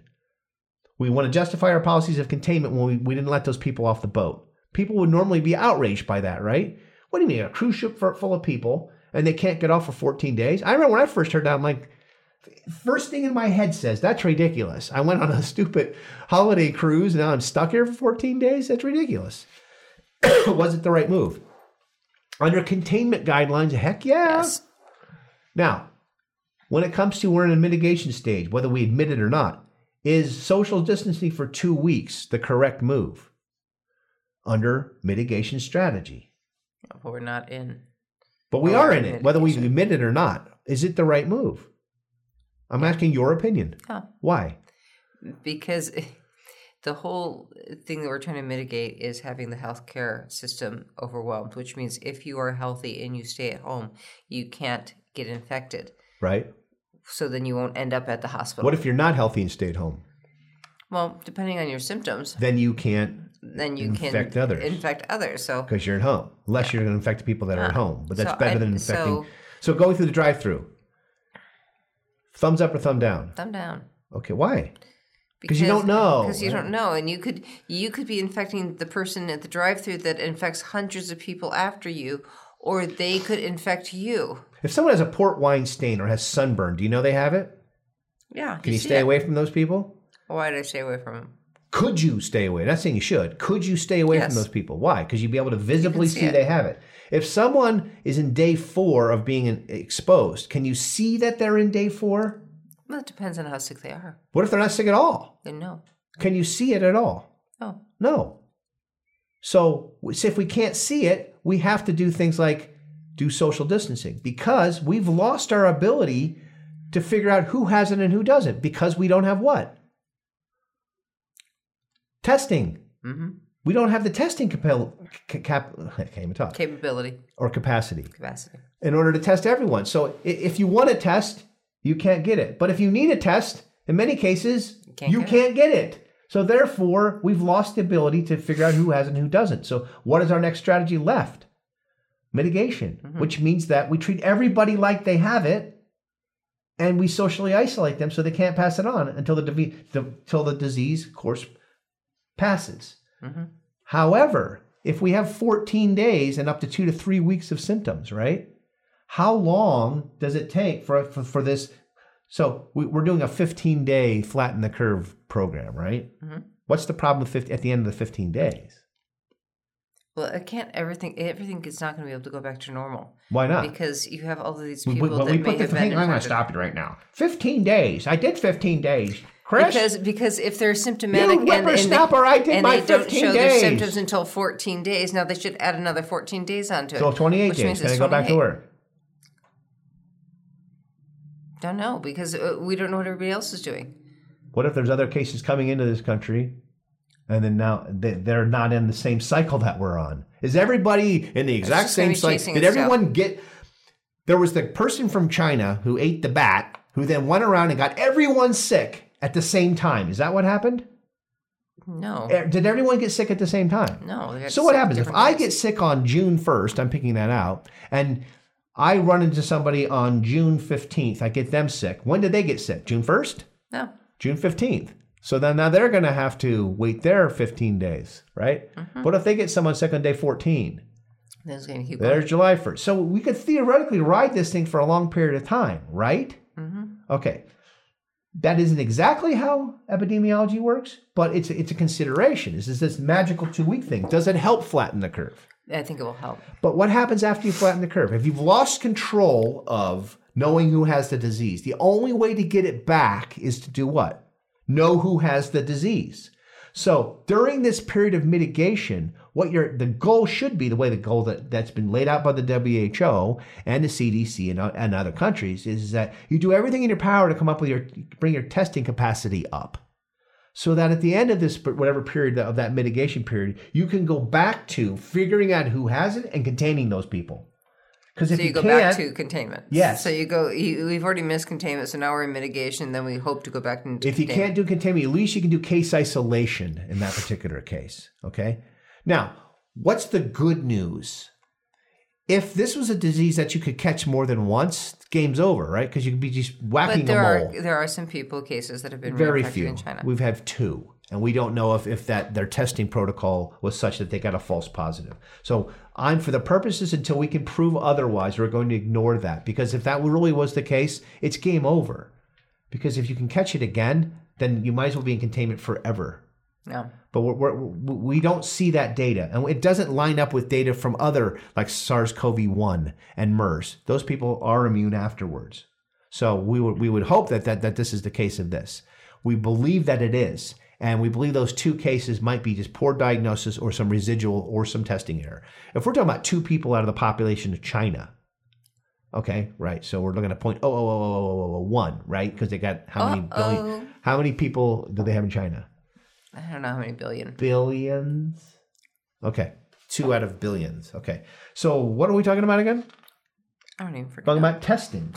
We're talking about the fact that when you're done with doing mitigation and containing people, what you're trying to do is figure out get your testing capacity up during that period of time, so you can then you can then you can let those people go, and then you can contain again and isolate. Right? Mm-hmm. You're going to do surveillance again. Okay. Let us get into the thrill of prevalence versus incidence. I'm going to start out with a very simple statement that I'm going to say what, what I consider to be the easy way, and all of you look at me like, what? For those of you who know this, I apologize. This is so simplified, but it, it needs to be because it, it's mis, it's being misquoted in the, the media. The easy way to remember the difference is that prevalence is the proportion of cases in the population at a given time rather than the rate of occurrence of new cases. Thus, incidence conveys information about the risk of contracting the disease, whereas prevalence indicates how widespread the disease is. Okay, I, again, I'm going to show my wonderful artwork here. Uh, for those of you, this will be on the screen while we talk about it. I like gumballs, so I am going to use a gumball machine or bubblegum machine as my Is that what that is? That is my that's my bum, Looks like an alien. So on the top of my gumball machine, I have the ability to pour new gumballs in Okay. from a bag that says bubblegum balls. My machine lets gumballs out by just spinning the spinner. It does say 25%, uh, 25 cents, but I disabled that. Just spin the spinner and it'll come out. Okay? For the purposes of explaining my metaphor, okay, the amount of people in the community or in the country are is the bubblegum machine. The, the the the the machine that's holding the bubblegum is the amount of the people in the community. Okay. Okay. The bag of bubblegum balls that I'm pouring into the top are the people that are being tested. Okay. Okay. And the people that are coming up positive. The faster I pour more people into the bubblegum machine from the bag, the higher the incidence. So the incidence is, is if, if there's more people being added that say that, that, that they could have it, that's a higher incidence. It's a faster rate of incidence. To get the gumballs out, they can come out in one of two ways. They can either be cured or recover, or they can die. That's it, right? Mm-hmm. So those are your two outcomes, okay?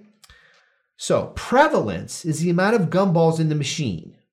To start with, or Yes. that you added? That the, the, as we're going in, in a period of time, the number of gumballs in the machine. Okay? Okay. that's your burden.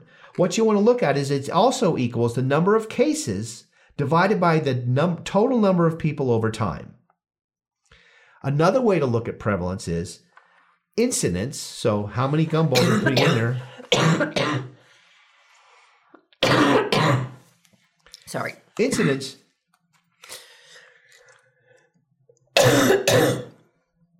Okay. Done? Yeah. Awesome.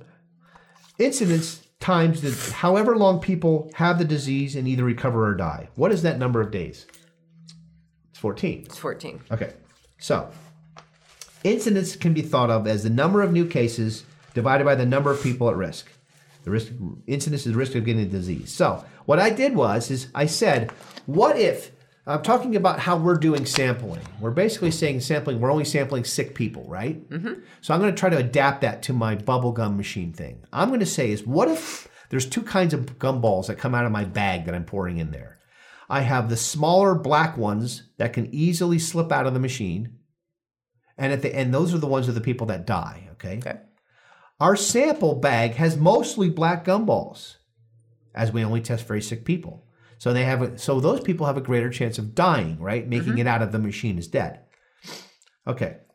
So basically, the number of gumballs in the machine at, at one time is the prevalence. Okay. The number of gumballs I'm adding into the machine is the incidence. Okay. Okay. Does that make sense? Yes. Okay, awesome. So you'll see the graphic. All right. So what does that mean for us? Well, let's do some comparisons again. Let's look at SARS-CoV-1 and SARS-CoV-2 comparison to get a sense of what the work done. Why are we looking at SARS-CoV-1? Because it's very close. And it's already done. Mm-hmm. It already happened. So we can go back and look at that data. What did we already say though earlier in, in this thing? It's has more serious consequences. You get sicker, but less people get sick. but sick. less people get sick. Okay. So we can keep that in mind. So we're going to look at resource lucky number 24. 24. Thank you, friend. Okay. Here's a summary of cases that was done. Okay. Basically, this is all said and done. This is some summary table of SARS cases by country from November 2002 to August 2003. So, did it capture the entire time there were cases? What was the time? September to August. No, it says. Sorry, I moved the graphic on myself here. November of 2002 through August of 2003. So it captured the time that all the cases occurred. Okay. It basically says this that there were a total number of 8,422 cases. Okay. Mm-hmm. And there were 916 deaths, which gives us a 10.88 death rate. Okay. Do we think this is particularly representative? It's over now. I don't think so. What's the problem? What was their testing pro- protocol for it? I don't know. They only tested people who were Sick. sick or had come into contact. So does that artificially make more black gumballs that can slip through Yes. and be dead? Yes. So we've we've increased it. Have we looked at asymptomatic people? No. Now, what did we say? People got sicker, right? Mm-hmm. But not as frequently. Mm-hmm. So in this particular case, does that does that make it so it seems like there'd be more asymptomatic people or less asymptomatic people? Probably more symptomatic people. Since there's going to be, Right. you're not going to, well, no, because if you don't, if you, it's less prevalent, then you Let's make have, it. I'll make it easy on you. If we already said that you get sicker with SARS-CoV-1, are there more people that are sicker or less people that are sicker? less. No, there's more. Just said it. There's more people that get sick with SARS-CoV-1. I'm talking about the rest of the population. No, I'm talking about just in general. If you get SARS-CoV-1, the chances of you actually having symptoms compared to SARS-CoV-2 is higher. Yes. So, to, so is this data more or less accurate because they tested the sick people? It's more accurate because you are more likely to ha be sicker. Okay. But if this was SARS-CoV-2, would this data be more or less accurate? It'd be less accurate. Because in, in the case of. SARS-CoV-2, more people get it, but many of these people are either asymptomatic or have mild symptoms. So that really blows apart this 11% statistic. They are not equally, you don't get quite as sick, and more people get sick. hmm So if more people get sick, but you can't tell that they're sick, are the numbers of people who have this disease, SARS-CoV-2, greater or less than SARS-CoV-1? It's going to be greater. greater. So does that mean if we try to compare this 11% death rate to the death rate of SARS-CoV-2, which would would would SARS- SARS-CoV-2 knowing this would it be higher or lower? It's going to be lower. It'd have to be lower. To what extent? I don't know. Well, we can use things like this. We know that the, the, the binding protein is 10 to 20 times greater. Can we use that? Can we directly attribute to 10 to 20 number? No. No, we can't do that, but we know it's less. So is that helpful to us? By comparing the transmissibility to the death rate of a known disease to a disease we're still trying to figure out, is it helpful to look at theirs and then compare it to ours?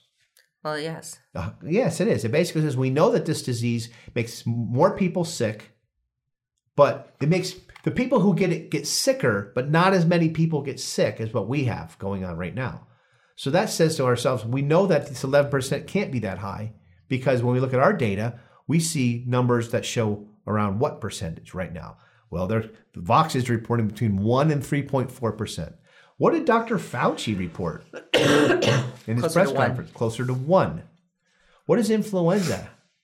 Oh, gee whiz, this like what, point one? 0.1. So this is 10 times greater, right? Yeah.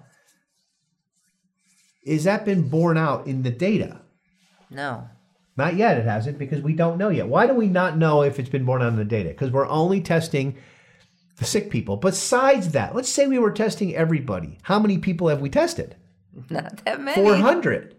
So if there's 7 million people in Arizona, we've only tested 402 of them. But oops, wait a minute, 52 of those tests get thrown out. Now we're back down to 300, 302. What are we going to do? Are we making decisions about mortality rate, case fatality rate, if you will, based on 0.01% of the population? Yes. Yeah. And is that within the margin of error of getting it wrong? Yeah, just a rounding error, you could have it wrong. So, what does this mean when we compare SARS CoV 1 and SARS CoV 2? We can't compare them because they're different diseases, but we know f- for, for a fact that SARS CoV 2 has a, a less lethal mortality rate because more people get it, and, the, and yet those people that get it, m- many more of them don't have serious symptoms. Is that good or bad? Well, I think it's good for the general population. It's great for the general going- population. you pretty much you need to assume that a large percentage of us are going to be infected, but a large percentage of us are also okay. Yeah. going to be okay. If you get this disease, what's the chances of you getting really sick? Let's look at a statistic, okay? All right. Let's look at what happened in China. We're going to look at resource five. Why is it important to look at China? Because as they've already gone through it. They just had it, right? Okay. Here's what it says: the elderly are most are most at risk. Early data suggests that older people are the, the more dangerous the virus is to them. Fatality rates in mainland China were higher among older patients. Is that still true from what we can tell? Yes. Does that mean that younger people can't get the disease? No. No, but the fatality rates were much higher. Okay. It's fatality rate by age. From age 0 to 9, how many people died? Zero. This is in China, who just went through this. 10 to 19, 0.2% of the people died who were 10 to 19. 20 to 29%, I'm sorry, 20 to 29 years old, 0.2 of those people died. Mm-hmm. 30 to 39, 0.2%. 40 to 49, 0.4%. Okay. 50 to 59, 1.3%. So of the people that got it, only 1.3% or less from ages 60 and below. Mm-hmm. That's pretty good. That mm-hmm. also means, though, that people that are set 60 and above start to have an increasing odds, right? What else is true about people that are get older? Do they have, they have more health issues. they have more comorbidities, right? Mm-hmm. Things like cardiovascular disease, diabetes, things that affects their health. From age 60 to 69, 3.6% of the people that got the disease died. From ages 70 to 79, 8% of the people that got the disease died. Let's talk about that 8% number compared to the SARS CoV 1 number of 11%. Did we shut down the economy over SARS CoV 1? No. Did we isolate? Did anybody even know blip. about it? No. We basically watched people on in China wearing masks and saying, "Why the hell are they wearing masks?" That's Mm-hmm. what I remember myself doing. This eight percent is still less than the eleven percent, the ten point eight eight percent of SARS-CoV-1. Eighty plus years old, the chances of you dying are fourteen point eight percent. Okay, slightly above what happened with SARS-CoV-1. We've shut the entire economy down and put people in isolation to save the 70 through 80 years old. Yeah, is that worth it? They're human beings and they deserve to be saved, of course. our, our moms are in that age group. All our senators are, many of our senators are, are in that age group. Many of our, our presidents in that age group, right? People that are leaders of this country are in that age group. So we're not going to sit there and debate whether or not it makes sense to save a small po- po- portion of the population that's elderly. We're going to say, yes, we, we need to save anybody at any age, right? Because we care about people. But the point of the matter is, if you're 40 to 49 years old, what's your chances of dying based on this data? 0.4%. That doesn't mean you want to spread the disease to other people, but you need to stop worrying about the fact you're going to die. Do you have a higher chance of dying in a car accident? Yeah. Do you have a higher chance of dying from some other disease like the flu? Mm-hmm. Flu is 0.1%, right? Mm-hmm. So, you know, four times more greater chance with this one. Well, not but my do- age group. not by age group though. That's exactly right. Thank you. So, what do we what do we do with this information? We stop worrying about things. If you're 70 and above, you still have almost the same mortality rate issue that you have with influenza, right? Mm-hmm. It's eight, eight times higher, right? But it's still a big deal. So do you have to protect yourself from the from these Yeah. things? Of course you do.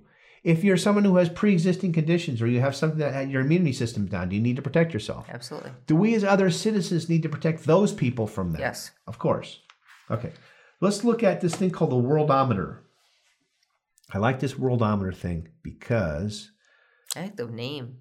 it basically gives us up to the date statistics of what we're trying to accomplish here. We're going to look at the old worldometer. We're almost done with our podcast here, but I want to make sure that we really cover this to get a sense of how this goes. Okay. this is up to date as of 2145 gross sometime that's around our time. I never did get those whole global mean times and things like that. So You're in the military. You I know, this. it's not the same thing. There are right now 375,000 coronavirus cases. There are 16,000 deaths. Let's do the math. I'll do it online because I'm not good at this. 16,000 16,000 is what percent of 375,000? I'm actually am good at math, but I'm just going to do it for you guys anyway. You want me to use my calculator? Sure, you want to. Do you What know are you to do it? doing? What do you want me to divide? Hang on, I got it right here. 16,000 is what percent of 375,000?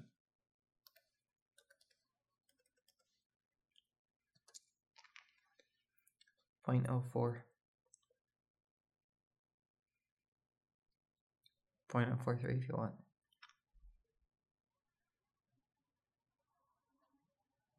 It's 4.26. That's the same thing you were saying, 0.04.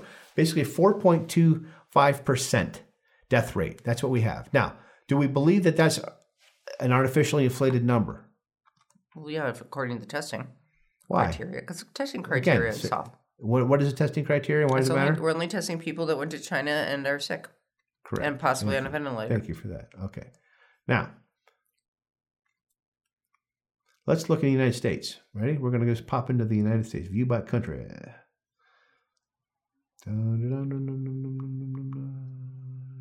Well, they're not done by alphabetical. Here we go. There are 42,000 total cases. There are 522 deaths. So 522 is what percent of 42,000? What was the number? 522 is what percent of 42,000? I would have done this before you guys. Go ahead. What does it say? Uh, one point two. So, If you round, it, you know, it's still one point two. okay. Very good. Let me just grab this number. I'm going to get the exact number for us, just to be exact, because I like to be exact. One point two four. I'm going to grab it right here. Copy. 522.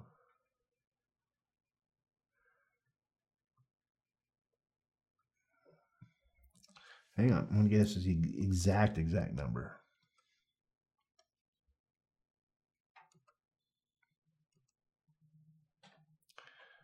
Okay.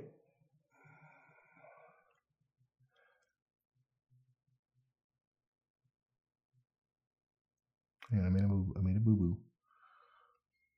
I'm an athlete. I know. I can do it. I just want to make sure I have the exact numbers. I'm ready to buzz you. Yeah. Yeah, you should buzz, buzz me. Delete. Now we got it. Athlete. 1.22%. 1.22% is the actual death rate in the United States. Okay? Is that how many times more is that than the influenza death rate? Roughly 10 times. 1.1. Maybe 11 times more. So what what do we get out of this worldometer thing? All it's only as good as the data it's given, right? So if we're only testing people that are sick, how do I know that we're only testing people that are sick? Because the guidelines say. Who Well, then I also looked at Arizona.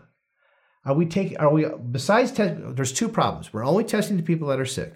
Second problem, independent of testing people that are sick, is we're only testing a very small percent, a very small sample size. In Arizona, we only tested 352 people. There's seven million people. Mm-hmm. So is this data skewed? Yes.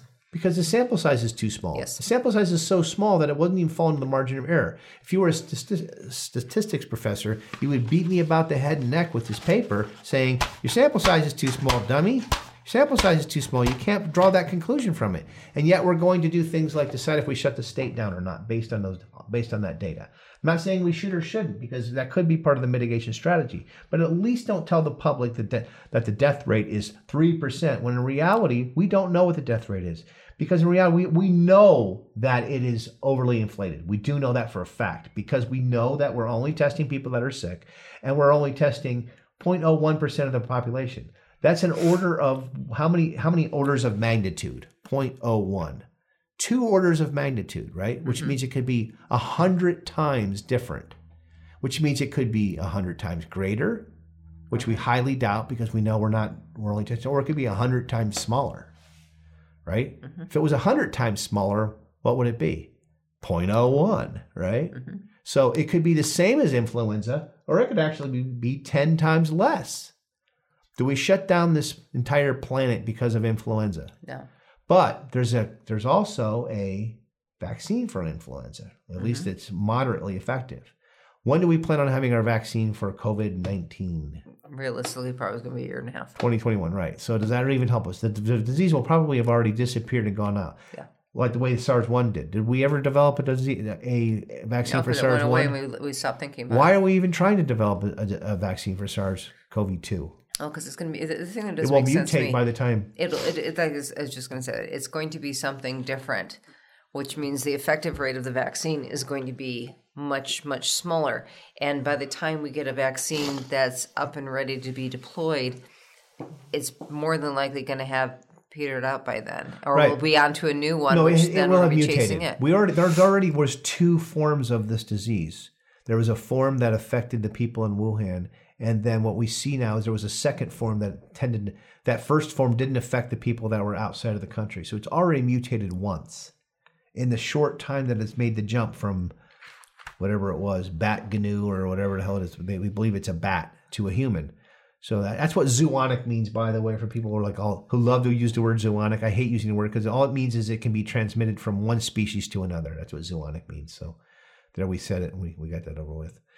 Last thing I want to go into is a summary, um, and then I'm going to go to point number two, which is about puppies.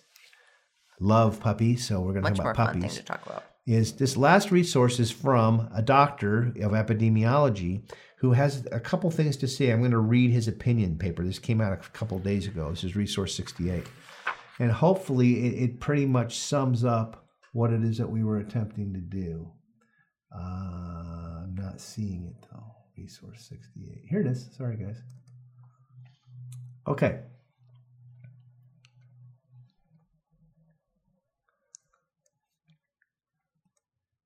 Okay, this is called a fiasco in the making by Dr. John Io Ion. I gotta say it right. Ion Ionitis.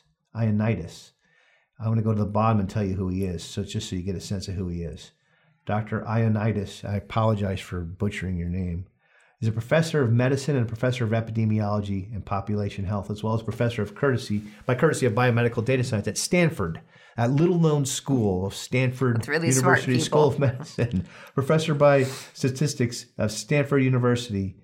Um, so he's a Stanford guy. I assume that we can probably take his word for it since he's been doing this a very long time. This is his letter to the editor. I want to read it in, in full because it pretty much says exactly. It's not that long um, what I've been trying to say, and I found this yesterday. It was written on March 17th, and it made me so happy to see that someone agreed with me, or I agreed with him. He's the expert. A fiasco in the making. As the coronavirus pandemic takes hold, we are making decisions without reliable data. Dr. Ionitis. The current coronavirus disease, COVID 19 has been called a once in a century pandemic, but it may also be a once in a century evidence fiasco. At a time when everyone needs better information from disease modelers and governments to people quarantined or just social distancing, we, last, we lack reliable evidence on how many people have been infected with SARS CoV 2 or who continue to become infected. Better information is needed to guide decisions and actions of monumental significance and to monitor their impact. Draconian countermeasures have been adopted in many countries. If the pandemic dissipates, either on its own or because of these measures, short term extreme social distancing and lockdowns may be bearable. How long, though, should measures like this be continued if the pandemic churns across the globe unabated? How can policymakers tell if they are doing more good than harm? Vaccines or affordable treatments take many months or even years to develop and test properly. Given such timelines, the consequences of long term lockdowns are entirely unknown.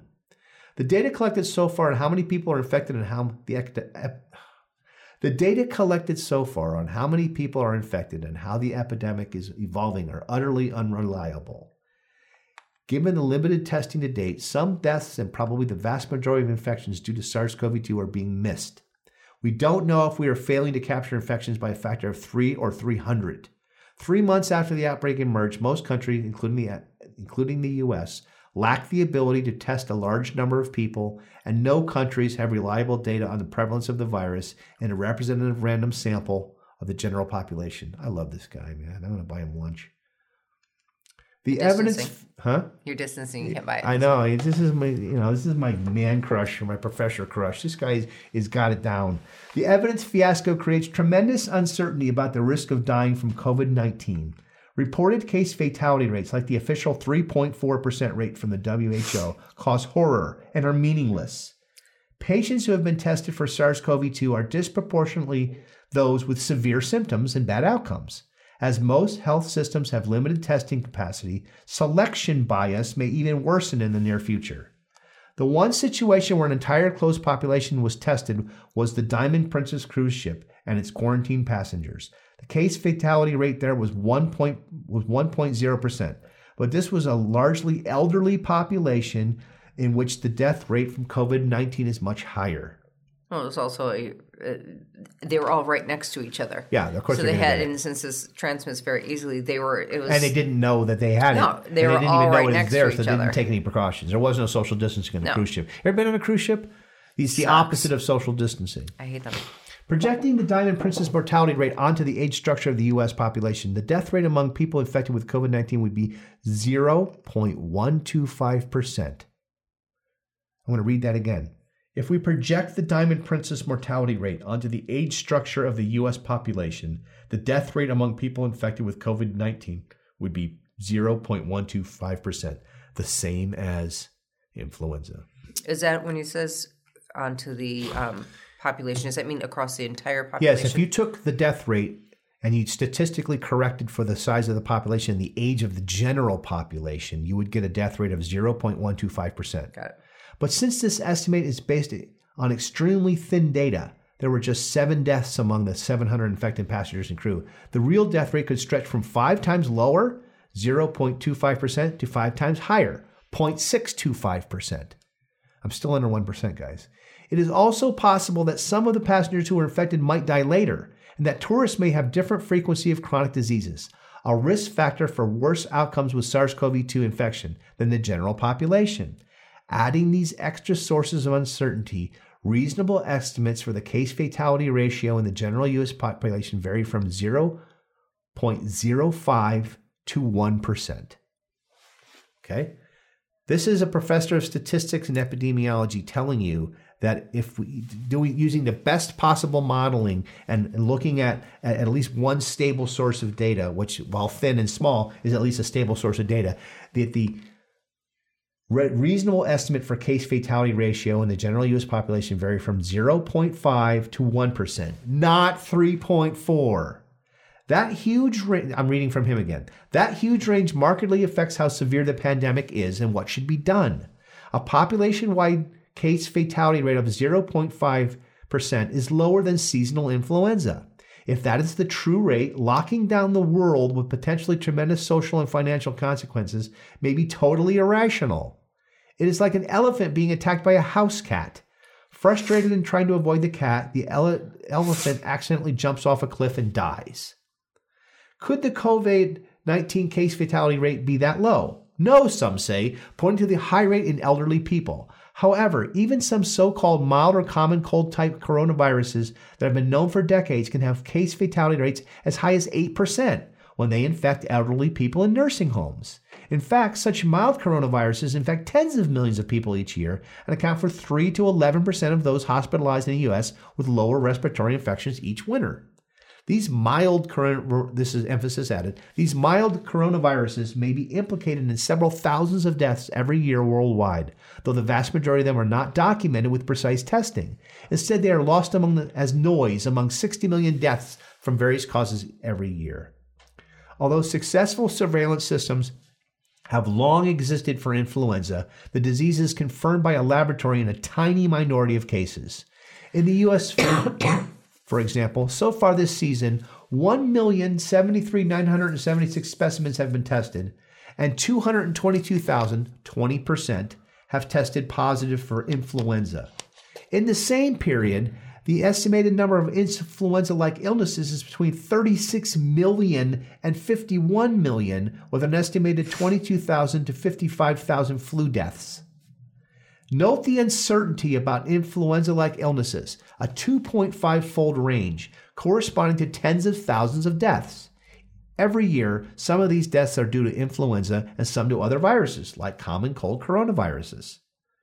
In an autopsy series that tested for respiratory viruses in specimens from 57 elderly persons who died during the 2016 to 2017 influenza season, influenza viruses were detected in 18% of the specimens, while any kind of respiratory virus was found in 47%. In some people who die from viral respiratory pathogens, more than one virus is found upon autopsy, and bacteria are often superimposed. A positive test for coronavirus does not mean necessarily that this virus is always pr- primarily responsible for a patient's demise. What that's saying is, is that you can have pneumonia, you could have uh, uh, some other virus at the same time you have coronavirus and it's the other virus that killed you. So it makes it difficult to point to the fact when you have co- different species of virus in you at which the same time which one killed you. Excuse me. I'm going to still read from this because this, this is exactly how I wanted to end this segment. If we assume that case fatality rate among individuals infected by SARS-CoV-2 is 0.3% in the general population, a mid-range guess from my Diamond Princess, sorry, from my Diamond Princess analysis, and that 1% of the population gets infected, which is about 3.3 million people, this would translate to about 10,000 deaths. This sounds like a huge number, but is buried within the noise of the estimate of deaths from influenza like illness. If we had not known about a new virus out there and had not checked individuals with PCR tests, the number of total deaths due to influenza like illness would not seem unusual this year. At most, we might have casually noted that flu this season seems to be a bit worse than average. The media coverage would have been less than for an NBA game between the two most indifferent teams. Some worry about the, that the 68 deaths from the COVID 19 in the, in the U.S. as of March 16th will increase exponentially to, 6, 8, to 680, 600, 6,800, 68,000, or 680,000, along with similar catastrophic patterns around the globe. Is that a realistic scenario or bad science fiction?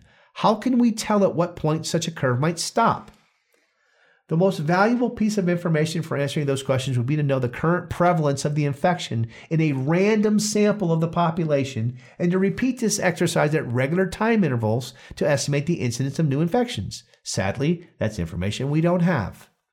In the absence of data, prepare for the force, prepare for the worst reasoning leads to extreme measures of social di- social distancing and lockdowns. Let me read that again. In the absence of data, prepare for the worst reasoning leads to the extreme measures of social distancing and lockdowns. Unfortunately, we do not know if these measures work. School closures, for example, may reduce transmission rates, but they may also backfire if children socialize anyhow. If school closure leads children to spend more time with success, susceptible elderly family members, if children at home disrupt their parents' ability to work and more, School closures may also diminish, the chances of developing herd immunity in an age group that is spared serious disease. This has been the perspective behind the different stance of the United Kingdom, keeping schools open, at least until I write this. In the absence of data on the real course of the epidemic, we don't know whether this perspective was brilliant or catastrophic. Flattening the curve to avoid overwhelming the health system is conceptually sound, in theory. A visual that this has become viral in the media and social media shows how flattening the curve reduces the volume of the epidemic that is above the threshold of what the healthcare system can handle at any moment. Yet, if the health system does, does become overwhelmed, the majority of the extra deaths may not be due to coronavirus, but to other common diseases and conditions such as heart attack, strokes, trauma, bleeding, and the like that are not adequately treated. If the level of the epidemic does overwhelm the health system and extreme measures have only have modest effectiveness, then flattening the curve may make things worse. Instead of being overwhelmed during a short acute phase, the health system will remain overwhelmed for a more protracted period. That's another reason we need data about the exact level of the, epi- of the epidemic activity. One of the bottom lines is we don't know how long social distancing measures and lockdowns can be maintained without major consequences to the economy, society, and mental health. Unpredictable evolutions may ensue, including financial crisis, unrest, civil strife, war, and the meltdown of the social fabric. At a minimum, we need unbiased prevalence and incidence data for the evolving infections load to guide decision making. In the most pessimistic scenario, which I do not espouse, if the new coronavirus infects 60% of the global population and 1% of the infected people die, this will translate into a more than 40 million deaths globally, matching the 1918 influenza pandemic. The, the vast majority of this hecatomb would be people with limited life expectancies. That's in contrast to 1918, when, where many young people died. One can only hope that, much like in 1918, life will continue. Conversely, with the lockdowns of months, if not years, life largely stops. Short term and long term consequences are entirely unknown, and billions, not just millions of lives, may be eventually at stake. If we decide to jump off the cliff, we need some data to inform us about the rationale of such an action and the chances of landing somewhere safe. Again, that's Dr. John P.A. Ioannidis, is the professor of medicine and professor of epidemiology and population health at Stanford University. Where I, was this? That you said it was a letter to the editor. What paper was this in? This was sent to. I'll have to look that up for us. I believe it was the New England Journal of Medicine. It was. It, I think the letter is brilliant, and I think he's brilliant. The problem that you have is how many. This is not making it into the mainstream. That's why media. I'm reading it word for word. I, I've been trying to say this exact thing again. I, am I getting this data from him? Of course, some of it's coming from him, but some of it's my own analysis and analysis of others. If we look at this data, exactly what he's saying is the issue. We don't have representative samples of who has this disease, and yet we're making policy decisions. Does social distancing work? Uh, we don't know that for sure, but but this but the idea is is that if we if we're flattening the curve, we're making the disease last longer in this country when do we want to do that or not? Does that because that means we have to shelter in place for longer. Does the price that our economy is going to pay and the price that we, that we're going to pay is it going to be worth it if the same amount of people die from influenza die from this? I'm not saying we don't want to spare lives and, and, and do the, do what we can, but if it's truly uh, we're talking about 10,000 or 100,000 or 400,000 people, we don't know the difference because we don't know the rate right this second do these policies that we're doing of sheltering in place actually going to lead to that? Or will more people die because we've overwhelmed the system for a long the, the, hospital system for a long period of time by this people slowly catching this and many of them going to the hospital? Will we make it so other people die because they can't get the treatment needed? Well more people will have died because they can't get the treatment they need for other conditions? And we've used up all the ppe on testing people who didn't die. Than if we would not have done all this shelter in place stuff this isn't for me to decide. This is for the experts to decide. But this is the kind of thing we need to keep in mind is that this artificially inflated WHO death rate of 3.42% is, is incorrect because they and they know it too. Is the sample size we know is taken is way too small to even be statistically correct, statistically significant is what you want. When we look at the symptoms, we're only testing people that are ill So therefore, we're going to have a, a weighted and we're going to have a bias, selection bias on how we do our sampling to the point where we artificially inflate the death rate, which is why we make these decisions about locking down entire cities, entire countries, like they do in Belgium. Would we flatten the curve? Possibly. But what happens if we didn't flatten the curve? Are we going to have the same amount of deaths because we've overinflated the death rate? Does it matter? And we tank the economy. These are the things we need to talk about. Well, it's one of the things. Like I don't know if your mom did this, but when I was little, and if your older sibling got the measles, yeah, chickenpox party. uh, everybody went into the same room because they wanted to just get it over with. That's right. They did things with measles that were highly infectable. Measles are super infective. I'm not saying we should do that. I'm not saying we should take all the old people and see who's going to die. That's not what I we're saying. so. But we're talking about trillions of dollars and the fact that other health related disease, diseases and other health crises are still evolving. The opioid crisis didn't go away because COVID 19 showed its face. No, I think it's actually going to get worse because people, People are, are at so. home doing it. People who need medical care that aren't related to COVID nineteen now they can't they can't get the proper protection the pr- because providers don't have PPE.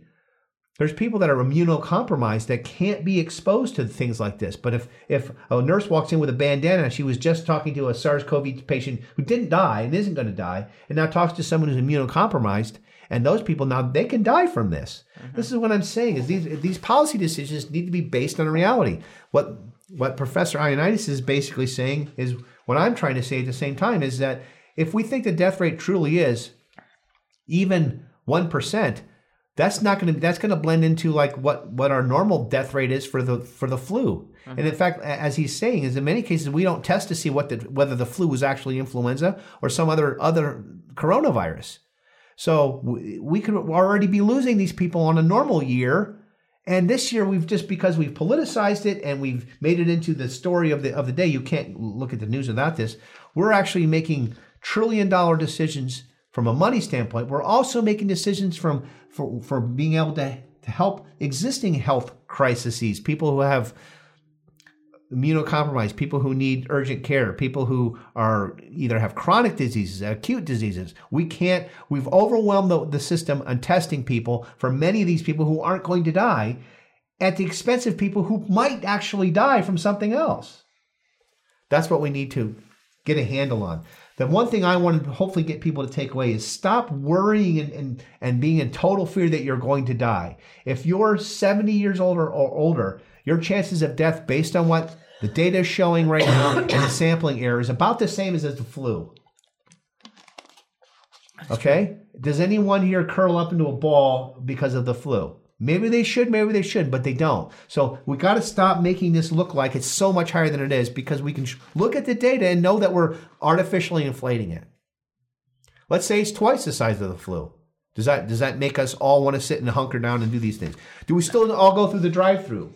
Does that help anybody? These these kind of policy decisions are ridiculous. Okay, time for a very quick commercial break, and the commercial break is going to be this. We're going to talk about the Steri stamp device. Uh, Chris, you want to just hold up the camera? Um, again, we're going to be uh, selling this. What you're able to do with this is patients.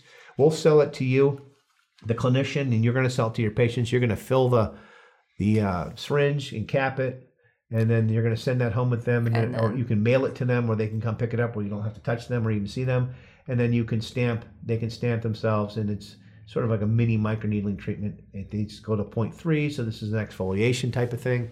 Um, the proceeds that we're going to go to this are going to go to help people get more PPE. The also we've talked about our online courses. I'm also going to take the proceeds from that and put that towards buying PPE for fellow clinicians. So uh, this isn't about us making money. This is about helping out our fellow clinician. Uh, the other thing I want to bring up real quickly is puppies and kitties and horses and lions and tigers and bears. Oh my! Um, there's been a question sent to me: Is does SARS-CoV-2 infect pets and can pets transmit SARS-CoV-2? Okay, let's look at that. I have a resource for that. I am not an expert on animals in infectious disease. He's an expert in being a puppy daddy. Though. Yes, I do. I do love my pups. Bandit, Lucy, and Loki. I'm also on the board of the New Life, I'm sorry, Leash. New Leash on Life charity, And um, there's been a crisis right now going on with animal shelters are being shut down by staffing. So there's a, there's a real real concern that these animals need to be able to be placed, or they risk uh, euthanasia. Or people are bringing their or animals. people are, are just no longer bring they can't they're not accepting new animals, so they're just leaving them in the desert. or they so, think that their animals are going to infect them, and so Yes, they're taking and that, I've the seen shelter. a lot of that, that. That, that people think that their animals are going to give them the uh, SARS-CoV-2, so that they're leaving them at a shelter or abandoning them in the desert. We're going to talk about how that's not the case. Um, but the important thing is, is that there's a charity out there that I'm board on, uh, a board member on. It's run by Lynn Frost. It's called uh, New Leash on Life Charity. It's based out of Gilbert. She does wonderful work with animals that need it the most. We tend to rescue animals that need uh, medical care. Uh, these animals usually have been abused. Um, we spend the money to get them rehabilitated. If they need surgery, they need training, all the things. And then we try to rehome them.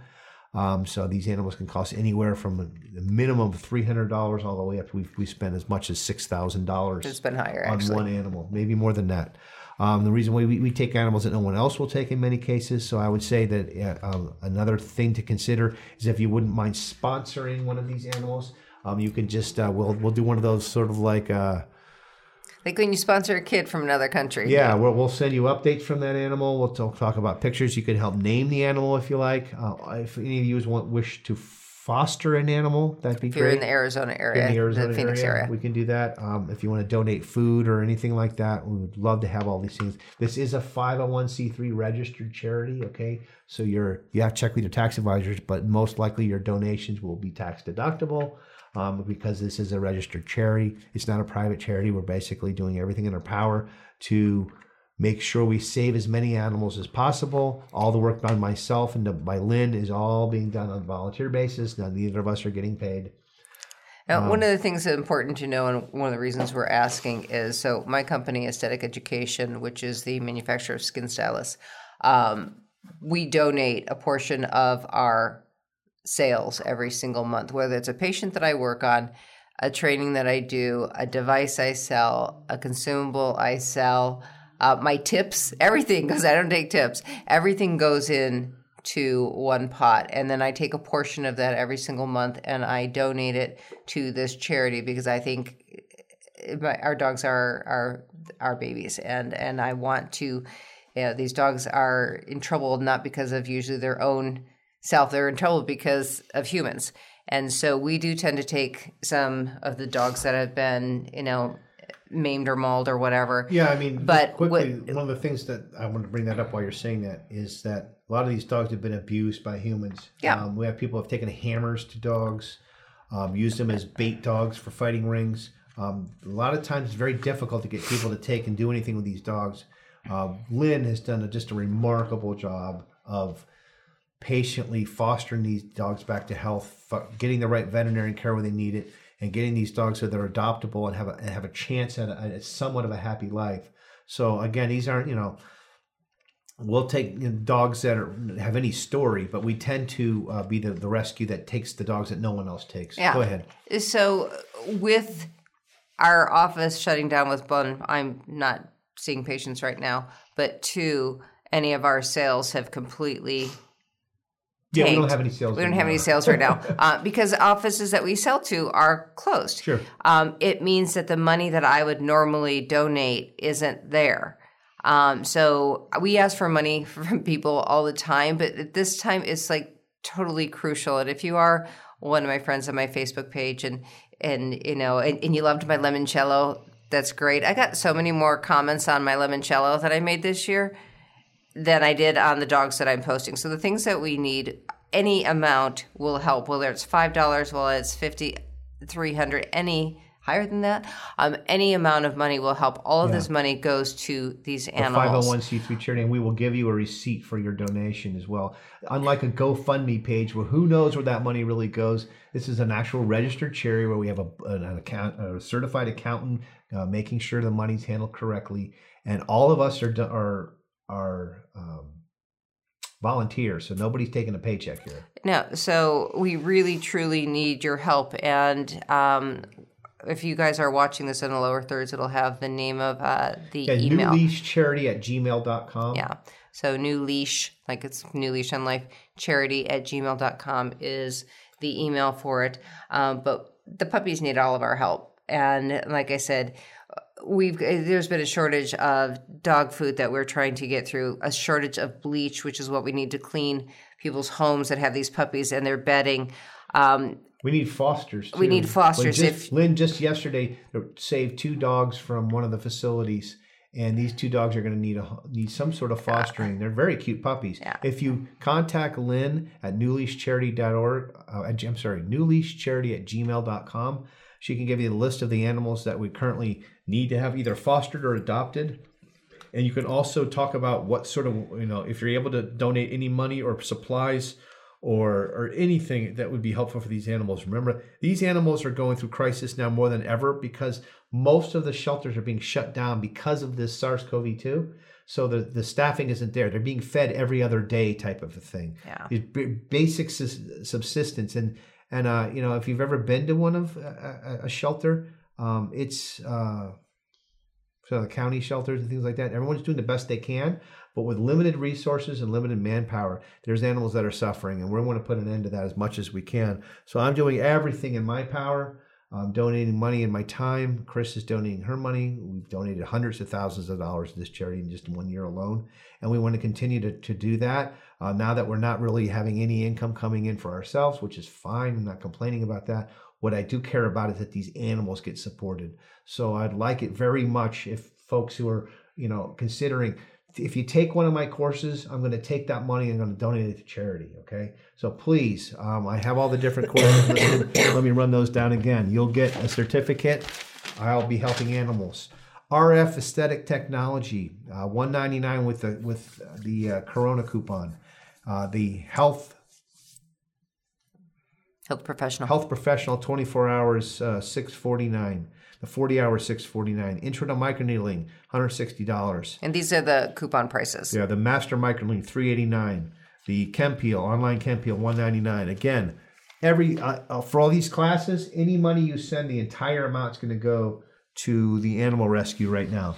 I'm also taking donations of PPE. Um, I, if you, I'm still having a hard time finding people who will take that. But uh, what I'm going to do is just I'm going to reach out to to Banner. I've reached out to the press. Haven't heard back from them yet. Oh, also MIHS. MIH, yeah, that's another thing.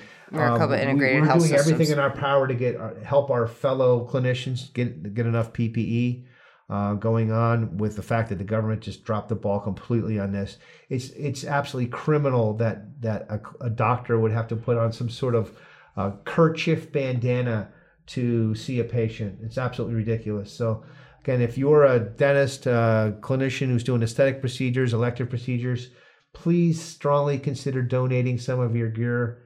Uh, or your PPE and consider possibly not doing these procedures if it's using up PPE and donate that because this is where the crisis is going to be. This is where it's going to happen. It's going to be the hospitals. We must keep our hospitals and our and our hospital workers from um, from collapsing. And if that happens, we're all in a lot of trouble. So again, um, I want to just very quickly talk about um, whether or not your pets can can give you or transmit the COVID-2. Okay, this came from the uh, American Medical Veterinarians Association. Okay, good. I got it right. Basically says health officials across the world are on high alert due to COVID 19. I'm going to get to the point where it makes sense here.